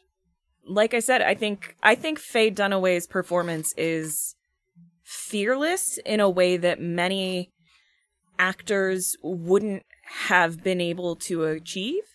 And I think that that is a direct line to why she regrets doing this movie. I was just going to bring up that this is the only performance that she regrets giving. She's said that she wishes the director had reined her in.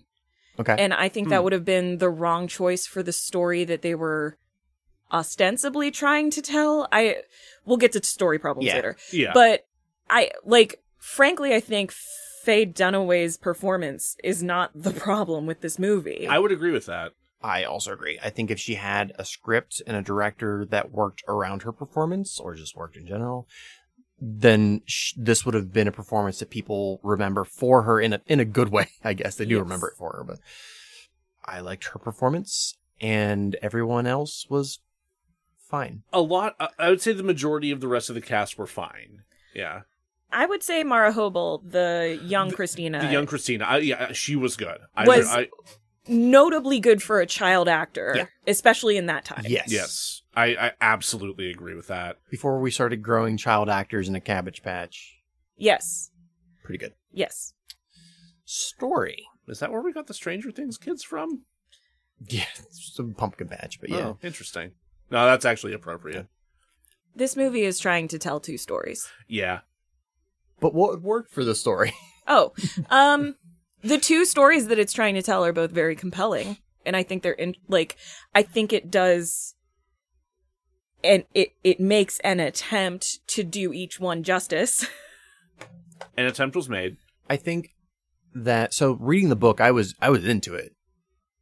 Uh, I it was kind of a I can't look away into it, but I was into it. Oh, something like this. Yeah, you're not going to get away from like a train wreck aspect of it. And watching a bunch of the like DVD extras about who Joan Crawford was, that was all very interesting as well. Like she has an interesting life. Mhm. So yes, scene by scene, there were interesting narrative portions.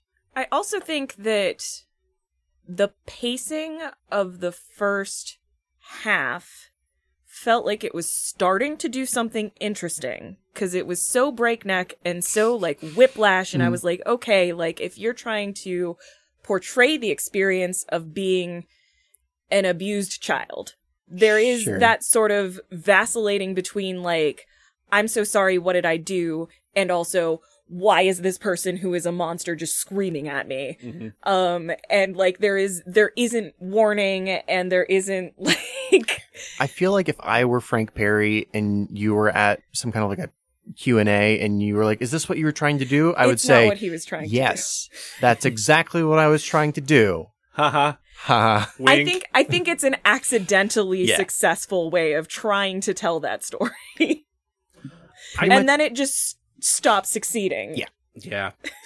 I, I think to speak to, you said there were like there were moments Mhm. um that you know that were successful throughout. I think that I think that is a lot of what this movie does very well. So there are particular moments that I think are are structured and set up and portrayed in very compelling ways.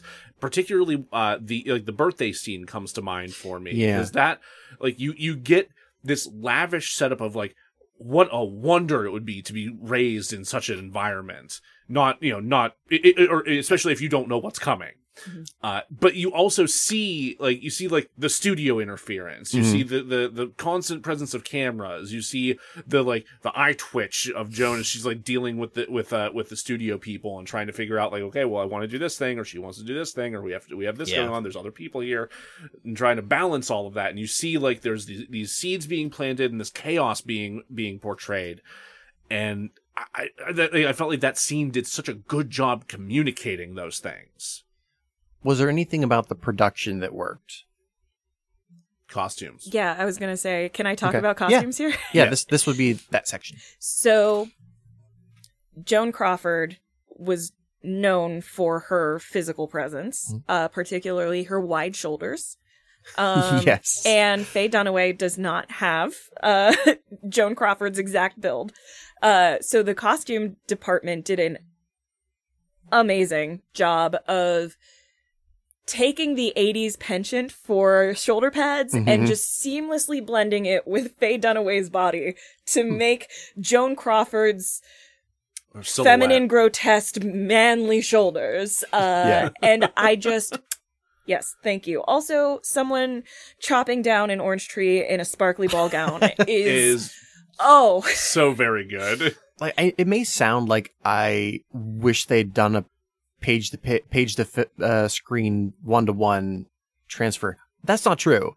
You would have to take liberties, and she was probably in a robe when that happened. But ah, the visual of of her in that dress is with amazing. The smear Yeah, of blood. yeah. Oh, also makeup. I mean, I feel like it kind of goes hand in hand with costuming, but like, for sure, the iterative exaggeration of the Joan Crawford eyebrows. yeah yeah. uh, and the changing hairstyles with the changing generations, all beautiful. The only thing I would say that super did not work for me makeup wise is the old lady makeup I on Carol Ann at the end. just end, thinking about that which was really, really like noticeably terrible. I think it, it was the first time we saw her, and then when she came back at the funeral, I felt like they had like changed an approach or something that looked better. But maybe I was trying to convince myself of that. I'm not entirely they were shooting sure. her at different angles and in different light That's too, also and I think that been it, probably yeah. really helped. Uh, Yeah. But that prosthetic was was not doing Carol Ann any favors. yeah, That actress could have been acting her heart out underneath that thing, and no one would ever know. This is not the right place to talk about this, but I kind of forgot to ask earlier. So in the book, there's suggestion that uh, Joan Crawford may have had a romantic relationship with Carol Ann. with Carol Ann. Fucking knew it. But there's also well, and I guess my question is like, is that something that was subtextual in the film that you noticed? I didn't feel like it was. It felt very much like a, and they were roommates, where the movie Okay. doesn't have any idea, but Oh, okay, us okay. watching it in 2022. Like, oh, they were roommates. There was a specific incident with one of the governesses where Joan drunkenly tried to initiate something. And Huh. when it happened more aggressively, the governess left. Um, sure. Yeah. That so Christina we're gonna does- go ahead and just add sexual assault to the list. Yeah. It, yes. it just Um, it's now in multiple lists. Um, Christina does say that this is something that she heard from someone else. So it's Ah. not. So could be hearsay, but Yeah, I Given how hungry people were to say things about Joan Crawford Yeah. and who she was sleeping with, some of which was engineered by Joan herself, some of which was pretty clearly not. right. I don't think it really matters one way or another, except for the if she was assaulty. That's Yeah. not great. that's not. But great. as far as like who she wanted to like boink with, I don't care. But I did. I was curious to see if you felt that they tried to put that in the movie in any It's way. very Sappho and her friend from the movie's perspective. Yes. um, themes. What themes do you feel worked? None of the ones they were trying to accomplish. I'm There are many themes. I, I don't I, like so I can identify several themes that I think it was going for, but I don't think it it did any of them justice. I agree. Let's get to that. uh, so for what didn't work, actors, performers. Greg. Greg might have earned his Razzie. Uh, and like I think for most of his performance, he's like fine. Like he's Mhm. not like he's nothing really like to complain about or anything. But in like that big moment where they end up breaking up, and he he's like swinging her around the room and making all these weird ass faces. Like, dude, you you. You went off the rails like five minutes ago. You're still just going. What is happening? It's my response to intimate partner violence on screen is usually not to be giggling the whole time. Fair. Um, what? In this particular case, it started out as being a very upsetting scene for Mhm. me to be seeing, and Yeah. then very quickly devolved into, why are you making that face, sir? I, it Yeah. was very cringy for me. I was like, I'm cringing at first because of the content, and then I'm cringing because what is this performance? What are you doing, my dude? Uh, that's something I, I left out of the summary, not intentionally. Just um, there's so much bullshit. Uh, there's a lot of, especially in Christine's early childhood, where Joan would get into drunken fights with whoever she's seeing at the time or married to. Yeah. Except for I believe Alfred. It's another one for Alfred. I guess it's hard to know, but I hope, I hope he, I hope he just pacifisted her somewhere else and then left. yeah, I hope. I hope. For the story, fuck me. For the story, what didn't work? It was trying to tell two stories.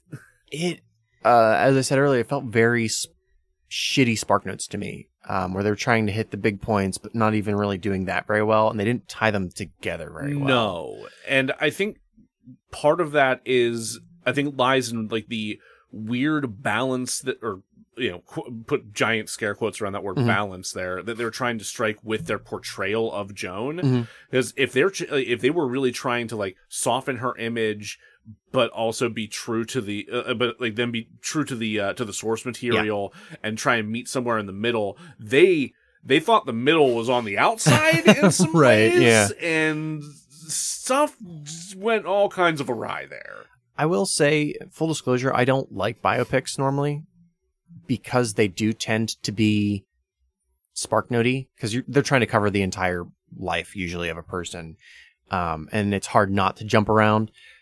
Uh, this We- we- one's we can't- particularly bad. They can't all be Rocketman.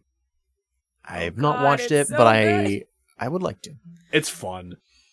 Yeah, like if you're gonna be Sparks Notey with Mhm. a uh, with a biopic, uh, make it a jukebox musical. Yeah. Yeah, that's fair. And when you have Elton John's life, you get to use Elton John's music. It's great. Which is fun for everybody. It's fun for everyone. Uh, for this movie, which was not a musical, much to its detriment, Appar- apparently. according to. Christina, um, yeah, the the story wasn't told from anyone's strong point of view, and I think that was a problem that made the tone problems so egregious in this movie. And I think that they would have been able to tell a tighter and mo- more coherent story if they had picked a viewpoint. I agree. Yeah, I think like we had talked a little bit about this doing your uh, your run through of the hero's journey in uh, in the Emoji Movie episode. Like, like even if you have an ensemble cast, there's going to be a person whose per, whose point of view you're following for the most part, who, who Yeah. helps like really drive the story. And I feel like this one tries to kind of jump back and forth between uh, Joan and Tina. Yeah. and it- it- to the point where like you're losing important context in both of those stories. And it does so fully uncritically. Yes. It Yeah. presents the events of this movie as the truth and not one person's truth or the other's. Yeah. And that makes for a really clashing set of themes that we're supposed to be taking away.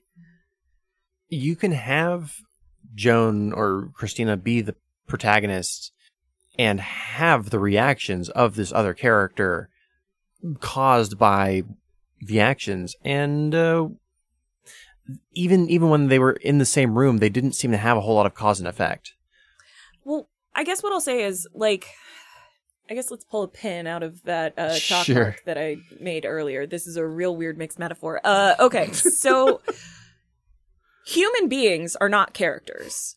Yeah. Right? So when we talk about Joan Crawford, she had a really complicated life.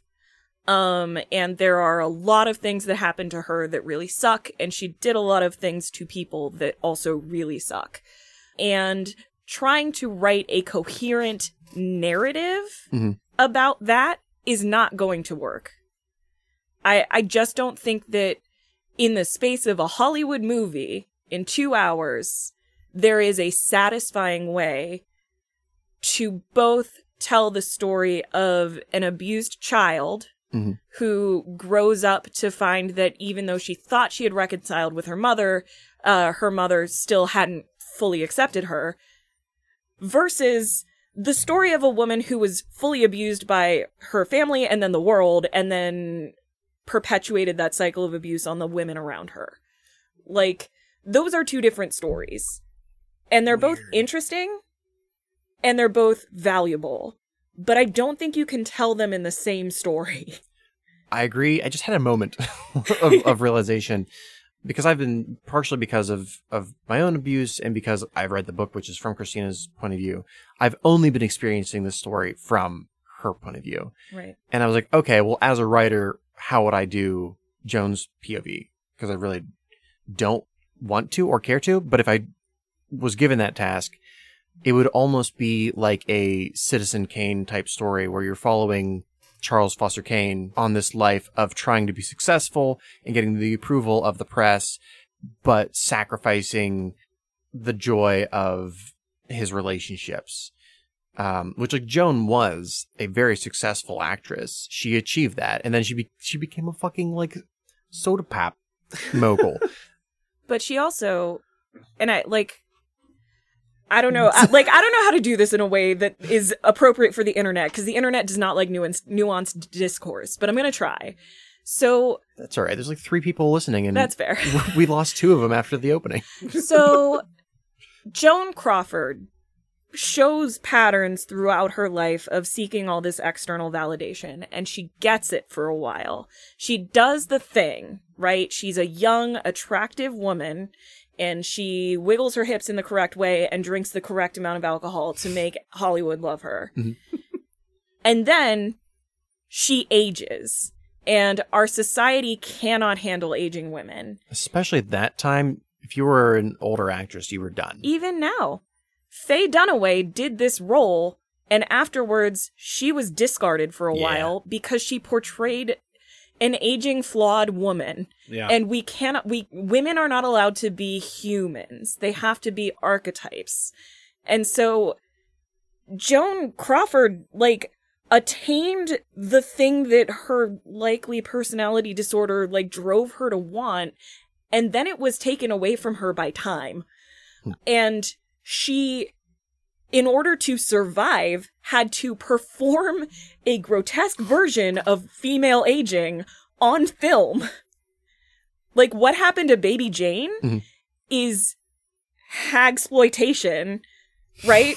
Where like Sure. it's half of it is look at how grotesque an older woman's face is. Are you speaking specifically about Joan in that film or Betty I'm, Davis? I'm talking about both of them. Okay. And the fact that Joan goes on to do several more in this vein of like, I'm the creepy older woman Mhm. who's making the wrong choices, right? And it's like, she, she had this shining moment in the sun of being the femme fatale, and then she has to pay for it the rest of her life by performing her worst nightmare and society's worst nightmare for them to stare at her. And like, all of that is tragic, and also she ruined a bunch of people's lives. Like, I, you know, and I don't like, I think there are multiple stories here. And it kind of tried to tell some of them, this movie, and didn't succeed. It didn't tell Joan's story, and it didn't tell Christina's very well. we kind of skipped over this. Yeah. Or I kind of skipped over this. When we didn't talk about like what didn't work for production, I wonder what the budget was. I suspect it was not great. I mean, they hired so the costumer they hired had worked on like several huge budget pictures. Um, so they at least they had they had some money for clothes. the The sets look pretty rough to me. Mhm.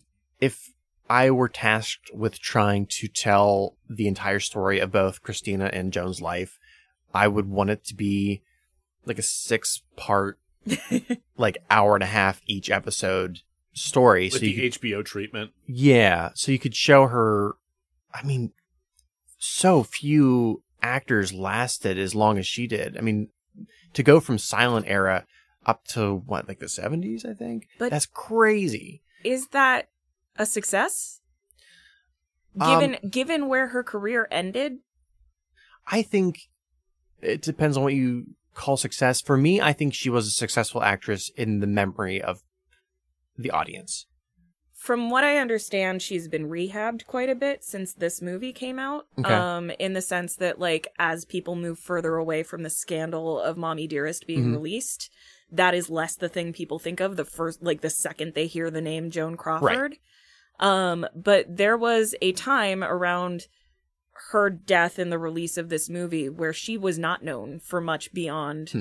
oh she was a famous actress and then she got she she beat her daughter with hangers Yeah. and like she was she was that crazy biddy with cold cream smeared on her face making scary faces at the camera like that's that's Okay. what a lot That of cultural sense. understanding of joan crawford was in around the time when we were young from what i understand I think as TCM has been more accessible. yes um like i don't i didn't know anything about her history with her children when i watched whatever happened to baby jane the first time really even until we started talking about maybe doing this movie Yeah. uh, and i was like oh okay there's like more to her than i knew she was a successful actress Mhm. who was a gay icon Yeah.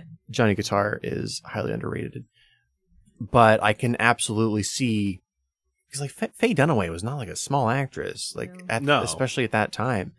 I can see why.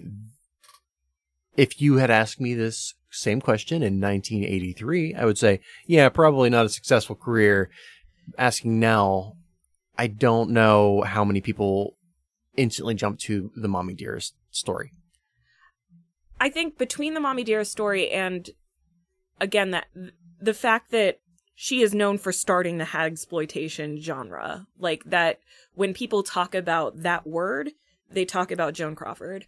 And I do not think that is something that she would have chosen for herself if she hadn't put herself into the financial situation that she had. I, I'm going to be honest. I haven't actually heard the word exploitation until just today in this hour. So it was started with what happened to Baby Jane. okay. Um, and it sort of. Oh man, have you seen X? You're not going to like X at all. I have not. it's really Um, good, but it's definitely exploitation. I mean, Hmm. it's aging female bodies do not scare me, which means that a Hmm. lot of hagsploitation hits really weird for me. But I, you know, there's there's an archetype of a creepy older woman that skitters in and out of our cultural consciousness for a reason. Yeah. Um, and that fear of aging to be so synonymous with Joan for a while, I, I just don't think that's something she would have chosen for herself. I would agree with that. Let's, for a moment, separate Joan from this conversation and address why exploitation is a dangerous, or um, yeah, I'll say dangerous mm, thought process. I'd say it's certainly misogynistic. Yeah, So, the idea of a woman who is not a sexual object or a mother is kind of difficult for our tropes to accommodate. And so, one of the things that our stories tend to do with those women is we stick them in a box where there's something really wrong with them and they're super creepy. And isn't this just like grotesque? She's got wrinkles, everybody. Look at the wrinkles. Isn't that gross? and for whatever reason, adding that character to a story was like a thing for a while. Where like it started with whatever happened to Baby Jane, which is Mm-hmm. literally about two people who were known for being young and beautiful, and then all of a sudden like disappeared, and then we find out they're ugly later because they're old. Yeah. And you're supposed to like just associate this these characters with this feeling of like aging and decay and like rotten secrets underneath the floorboards. And let's, like let's break this down even further. So if I'm writing a, a movie and it's a spooky movie, and the villain of it is the scary old hag, why would that be a? And I'm I'm not disagreeing with you. I absolutely agree. why would that be a negative thought process to continue in our society, so it's not perpe- or to perpetuate? necessarily terrible to have an older woman be a villain in your story, Mm-hmm. right? Like that's fine. Villains come in all kinds of flavors. Yes. if her creepiness is coming specifically from the fact that she does not look young and that she's not somebody's wife or mother, like, if it's just like, oh, she's an old woman and she lives alone in that house on the end of the block, and hasn't died yet. she has too many cats. Like, we just, for whatever reason, like, we do all kind of, not all of us. Uh, I assume there's someone out there that hasn't had this ingrained into them from birth, and for you, God bless. But most of us are taught to kind of associate that aesthetic with like something's wrong with her. The witch. Yeah. Yeah. Uh, the other. And so most older women who live alone are not villains. No. Uh, and it turns out that when all the stories that you tell about older women who live alone involve them eating babies, like, it's not great. they have better recipes than you. Like, what's the problem? like we're training we're training people to think about older women in a really specific way when we tell these stories and only these stories. when really it's the older women with the death rays that you need to ke- really keep an eye out for. And I do think, like, I think it's worth noting also that the hagsploitation film genre in particular really targeted aging film stars to mm-hmm. be in these movies. So, like, half of the draw and the way that they were marketed was kind of toward Oh, this, like, sure, sure, sure. come look at Joan Crawford's wrinkles in this movie. yeah. Um, Don't you want to see this old time beauty taken down a peg? And so it's like half our tropes are problematic, and then half the way we treat Hollywood stars is a human rights violation. Right. Like, Yeah, that sums it up. Yeah. Uh, I don't have anything to add to that. That's excellent analysis. Hell yeah. Can you tell us that about this movie a lot? I Just a I little. would love to see your read on the movie X that came out this year. I think It was this year. Yeah. it's it, it also has quite a bit to say uh, about women's role in society and in pornography. But the the uh, antagonist is a older woman Mm. who has gone a little senile, and I think she was previously a ballerina. Interesting. Uh, but that's for another podcast. Hmm. Uh, let's shift into fixes. I mine's pretty short. Cool. Um, again, I saw this mostly from Christina's point of view, and I would therefore show the movie from Christina's point of view. I didn't bother with a whole lot of recasting. I think Faye's fantastic. I probably would have recast the older version of Christina. However, I would the way I would want to tell the film is kind of, you know, when you think of Mommie Dearest, I think of the way to fix it would be Full Metal Jacket, where you have instead of having a traditional three act film, Full Metal Jacket is split down the middle. You have you present the argument and then you show the other side of the argument, Yeah. War and Peace. People did not like that. Uh, I did, but you know, fuck you. So what I would want to do with Mommie Dearest is show the three different time periods of a child's connection with their parent when they're very young, when they're in their teen years, and when they're an adult. Specifically, I would want the actress because they, they really skipped over the teen years, and that's the Mhm. part I would want to really flesh out. Would be Jodie Foster, who would have been, I think we said what, eighteen? Yeah. she would have been eighteen this time. She was one of the better child actors I've ever seen. She was in Taxi Driver, Right. That's that's immediately where my mind went. and then the same year she was in uh, The Little Girl Who Lives Down the Lane, which is a, a lesser known quasi horror thriller. And sh fuck, like she's good in Taxi Driver, but she's a very small part. Whereas in the other film, which I think I'm getting the title right, she's the main character. Okay. Very much recommend. Neat. And seeing each of the phases of this woman's life trying to connect with her mother and failing, that's interesting to me. Seeing her waiting uh, as a child for mommy dearest to come home from whatever thing happened at work, that's interesting to me. Seeing her peace at night interrupted by this woman's whatever's going on with her that a child doesn't understand and seeing so like after the the first act where you see her as a child living with Joan then seeing the second act where she's away from school and still being controlled by her, her mother it's almost almost reads as a horror film. I was say you're almost kind yeah you're almost kind of a re like uh refiguring Joan's role in this into like uh like a like a uh like a monster that's just not that's like felt but not seen. Yeah, yeah. Um you see them very much in the first act you feel them in the second act and then you've been conditioned by the third act uh that like Joan doesn't even have to say or be there for you to have her be a part of you uh that's the movie i would tell you however have a different idea I do. So I think this movie is two movies, so I want to make it two movies. I think that one movie could probably be pretty close to what you're describing, except I would keep the camp. Um like because camp. I think there's something really effective. Uh I don't want to say too much here. Okay. So people who are in abusive situations often have a moment in the middle of something intense where they go, This is fucking ridiculous. Hmm. What is happening? Why am I here? What are you doing? What is this?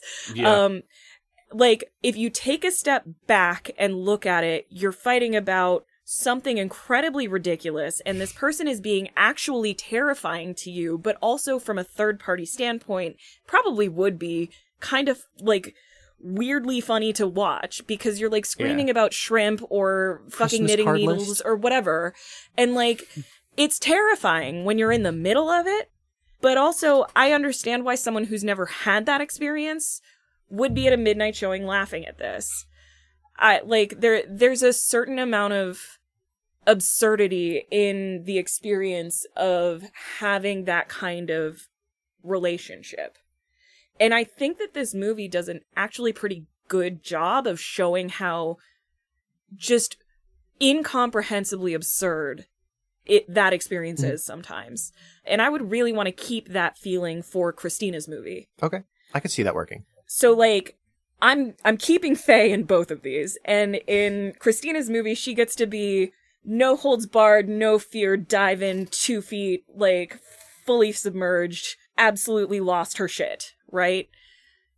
And then the second movie, I like my my concept for the first one is maybe like we show Christina's childhood up to when she maybe gets the soap opera, something like that. Like we get Christina through Christina's growing up Mhm. period. So Christina's would be the first film. Yes. Okay. So we have Faye's Joan as a fully unhinged character who with penciled on eyebrows who screeches a lot, In right? Christina's. Yes. Okay.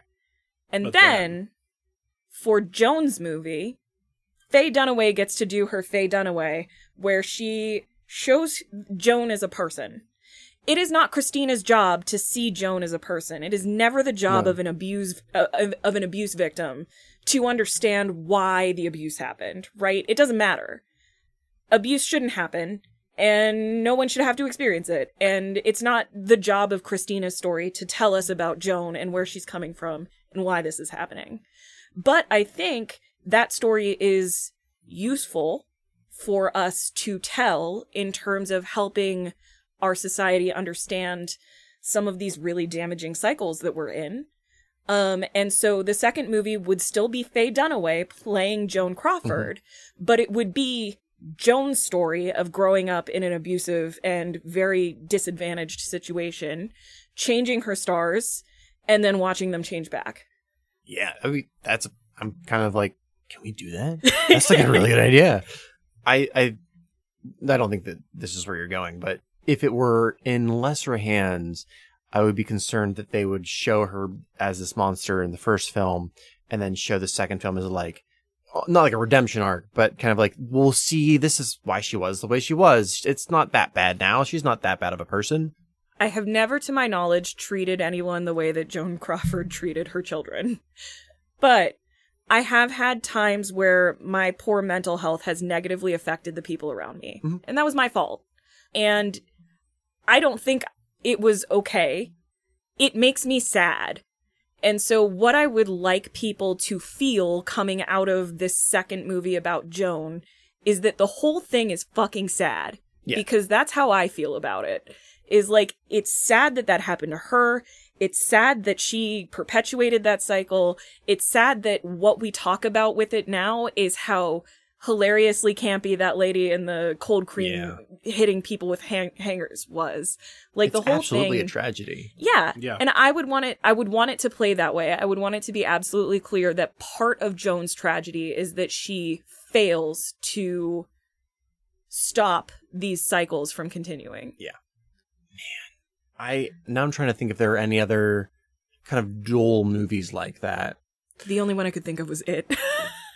Oh yeah, I guess that is. yeah, I guess. it? yeah, I didn't think about that, but Huh. yeah, it it, it kind of is like that, huh? because you, you almost have like a Rashomon thing where you're showing the story from different points of view. But just but, But- you're you're just fleshing out two particular ones to a greater extent. Shit, I don't want to do Joan's story, but like telling that story, but without the the baggage of the Hollywood star behind it. I'd write that story. I think it's I think it's one that we fail to tell a lot. I think to go back to something we were talking about Mhm. earlier, when we talk about people with narcissistic personality disorder and people who perpetuate narcissistic abuse, and by the way, those are not synonyms. There are a lot of people with narcissistic personality disorder who do a lot of hard work to try and alter their behavior. Many don't succeed, and then we have narcissistic abuse, but they're not the same thing. And it is not the job of the people who have been abused to understand those dynamics, but it is the job of society to understand that we cannot just write people off as unsalvageable monsters who who don't deserve support because that creates more narcissists because there are more people that are victimized by abuse that then grow on to develop disorders. Mhm. Um, what we need to do is recognize that like personality disorders are painful for everyone involved. And some people, their only job is to heal from what was done to them. And some people, our job is to prevent them from hurting others. And both of those people are humans who deserve, if not our empathy, our systemic support. I don't disagree. But It's not it's not a fun narrative to talk about and Hmm. as someone who has experienced one side of this, you're like it's not your job to internalize this. Like you're you're not the you're not the choir I'm preaching to. sure, yeah, and, and like in therapy, I i I'm I'm doing EMDR right now, so Mhm. frequently I will tell my therapist that logically I understand this, emotionally this is how I feel. And while I'm listening to you emotionally, I'm like, I'm gonna punch every single narcissist I meet in the face, sometimes in the throat. But logically, like I absolutely understand where you're coming from, um, and agree. And because those two feelings are of equal strength, I'm just going to say yes. That's I, shan't be doing it, but I agree. yeah, this is this is work that other people can take on. And part of that starts by not having the only narrative about narcissistic abuse Right. be one that you attend midnight showings of oh with my wire God. hangers that you bring and you yell. Oh, at the- come on. if that's the vibe you want, Rocky Horror. You get to throw there. rice and bread at the screen. Have you ever seen a midnight showing of The Room? It will change your fucking No, life. I what are you to. doing on I, I I also need to get to a midnight showing of the room. You just need to see the I need room, to see the room, period. Yeah, I've never seen it. Um, maybe that's what we'll do for Christmas instead of some awful fucking evangelical film. Oh my god, I need to be here, please. please I've- let me I- watch I- Jack watch The Room. I've been saying for I've been saying for Yeah. a while we need to get a bunch of people together because Emily and Vince absolutely will watch it with us. As Emily fucking loves that movie. Uh, the couple of clips I've seen, I hate. um, I I promise it is so much worse in context. that right? I'm like out of context. I hate this. In context, I feel like I'm probably gonna hate it a lot more. It's uh it's a beautiful mess. Uh but it's not so I guess that's something that I will say about this movie in particular. When I think of Razzies, I often think of like a oh, it's so bad it's good kind of thing.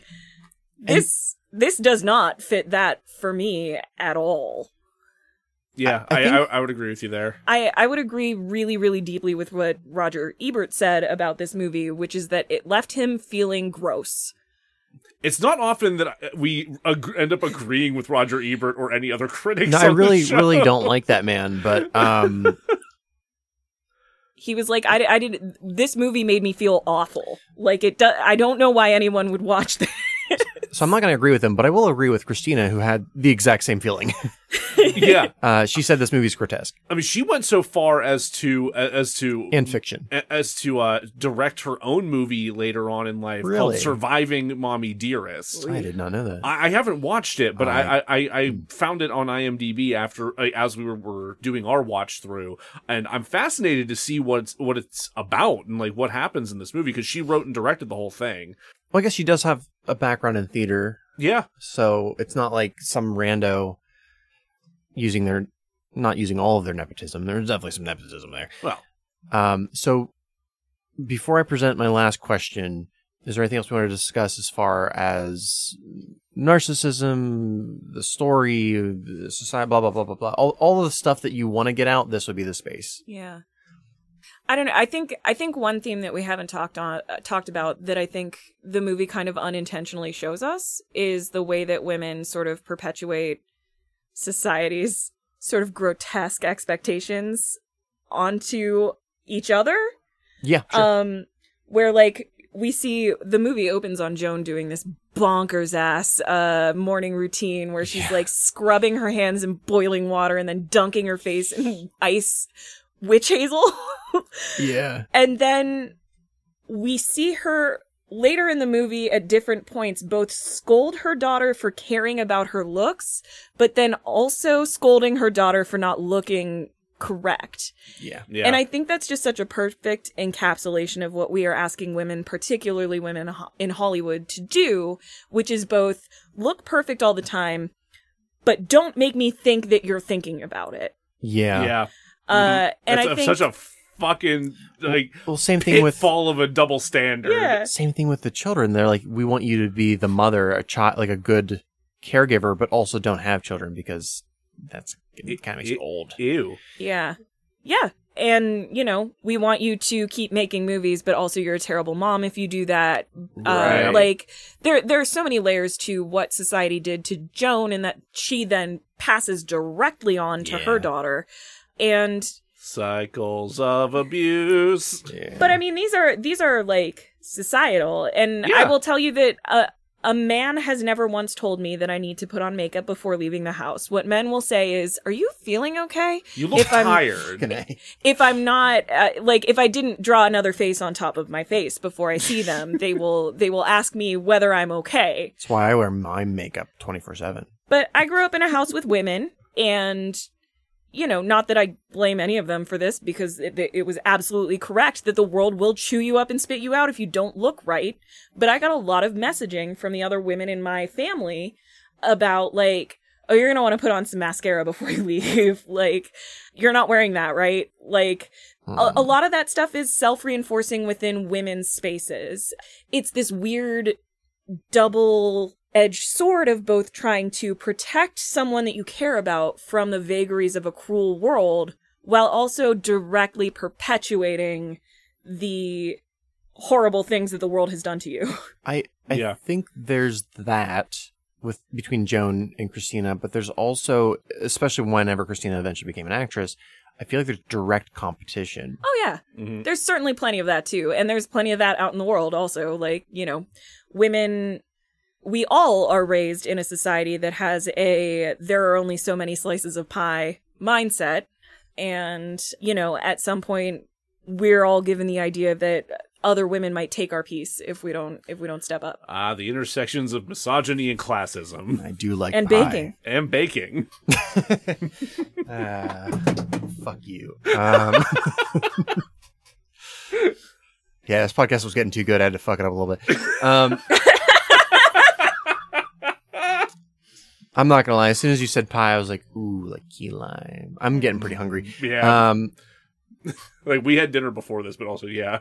so let's uh, I have one one more question, and then we're gonna fuck off. Uh, so now that we have this story of Joan Crawford, are you w- n- not that you have watched a whole lot of her films, but like, would you still be able to watch her films? I think so. I think they'd make me sadder than they might have otherwise. Probably. Yeah, I think Uh, that yeah, I think they would be tinged with a lot a, a lot more baggage than originally intended, but I think I'd still be able to watch them and enjoy them. It It's hard because it's very few actresses of that time period I can like watch them in a movie and say like, man, they're kind of cool, kind of a badass. Uh, not whatever happened to Baby Jane, not in that Yeah. film, but in like Johnny Guitar and Mildred Pierce, I'm like, man, Yeah, no, She's she's awesome kick-ass, in, Mildred, in Mildred Pierce. She, Yeah. she tells Bert to pack his bag or whatever, Right, no, and it's she- like hell yeah. Yeah, in Johnny Guitar, she owns her own saloon, and when some like ruffians come in, into town to like kill a bunch of dudes, she's like, "No, I'll shoot you." It's those shoulders. They, the shoulders, they shoulders, saw her coming and they were like, "We're gonna put you in some power roles." Yeah, that's that's. I know you're joking, but also kinda. no, I'm I'm mostly serious. Yeah. Honestly, like they, they sh- her her talent rose to the path that her frame opened for her. I think. Like her costume in Johnny Guitar, I'm like, I think my Mima wore something like that, and she also had kind of had like Joan's shorter hair as well. Mm. What a fucking wild movie, story, book, event, life, society. This is a this is the podcast is called DeRazzled. We we covered a lot today. Holy shit! If you just came from watching the Emoji Movie, um, our episode on the Emoji Movie, and turned this on, You're you're welcome. you're welcome. I'm not sorry. Oh God. Why did you do that? That's that's the the kind of thing you can expect it from DeRazzled. Uh, the unexpected, the um, the sadness as well as the stupid. Got nowhere to go except for to bed. Good night, world. So thank you all for listening for listening and joining us here for this. Please, if you haven't already, please rate and review the show everywhere that you possibly can. Thank you to uh, the fine folks at the Red Dove Podcast for reviewing us on uh, on Goodpods. They are lovely. Check them out as well. Tell all your friends uh, to subscribe and follow us on social media and wherever they can find us, and uh, spread the word about the show. Ooh, merch. Merch is going to be a thing that's coming up very soon. We are launching a Redbubble store. Uh, it will probably be up by the time this episode goes up. Maybe Uh, yeah, there's a good chance, if not shortly after. Yeah, so keep an eye out for that. We'll be sure to share that on all of our social medias and whatnot. DeRazzled Pod on Twitter, DeRazzled Po- Podcast on Facebook, DeRazzled underscore podcast on Instagram, and Dullboy underscore Jack on TikTok. The uh, the skirt looks real good. He's not lying about that. it shouldn't, It's- but it- it shouldn't. do. It's stupid that this mini skirt actually works. I Coming need- to a Pittsburgh improv stage near Yeah. you. yeah, uh, Becca. Do you want to do you want to uh, to plug Yeah. any uh, any of your sh- any improv shows coming up? I mean, sure, if you live in Pittsburgh and you want to come see some idiots do some musical improv, we have a Animal Facts show on Saturday, August 6th. I think that's correct. That's correct. at 8 p.m. at the Steel City Improv Theater, and tickets are only like I don't know, friggin' ten bucks. Uh, mm, it's a nonprofit. Try and write it off on your taxes. I'm not an I'm not an accountant, so maybe that won't work. Um, and yeah, we have we have an Instagram, Animal Facts PGH, that occasionally posts stuff, including pictures of my cats, which are excellent. Animal Facts, F A C T S. Yes. Okay. Like straight English. We didn't want to do anything cutesy. We're improvisers. We're not smart enough for that. Wonderful. Look that up. Enjoy that, and then you should come back here uh, again because we will sure we are sure to um, do a thing that you're going to say now. You did it again. Razzle dazzle ya. Let's try that one more time. No, it was perfect. No, The we're end. trying it again. No, we're trying Goodbye, it again. Bye everybody. I'm gone. Jack, God fucking damn it.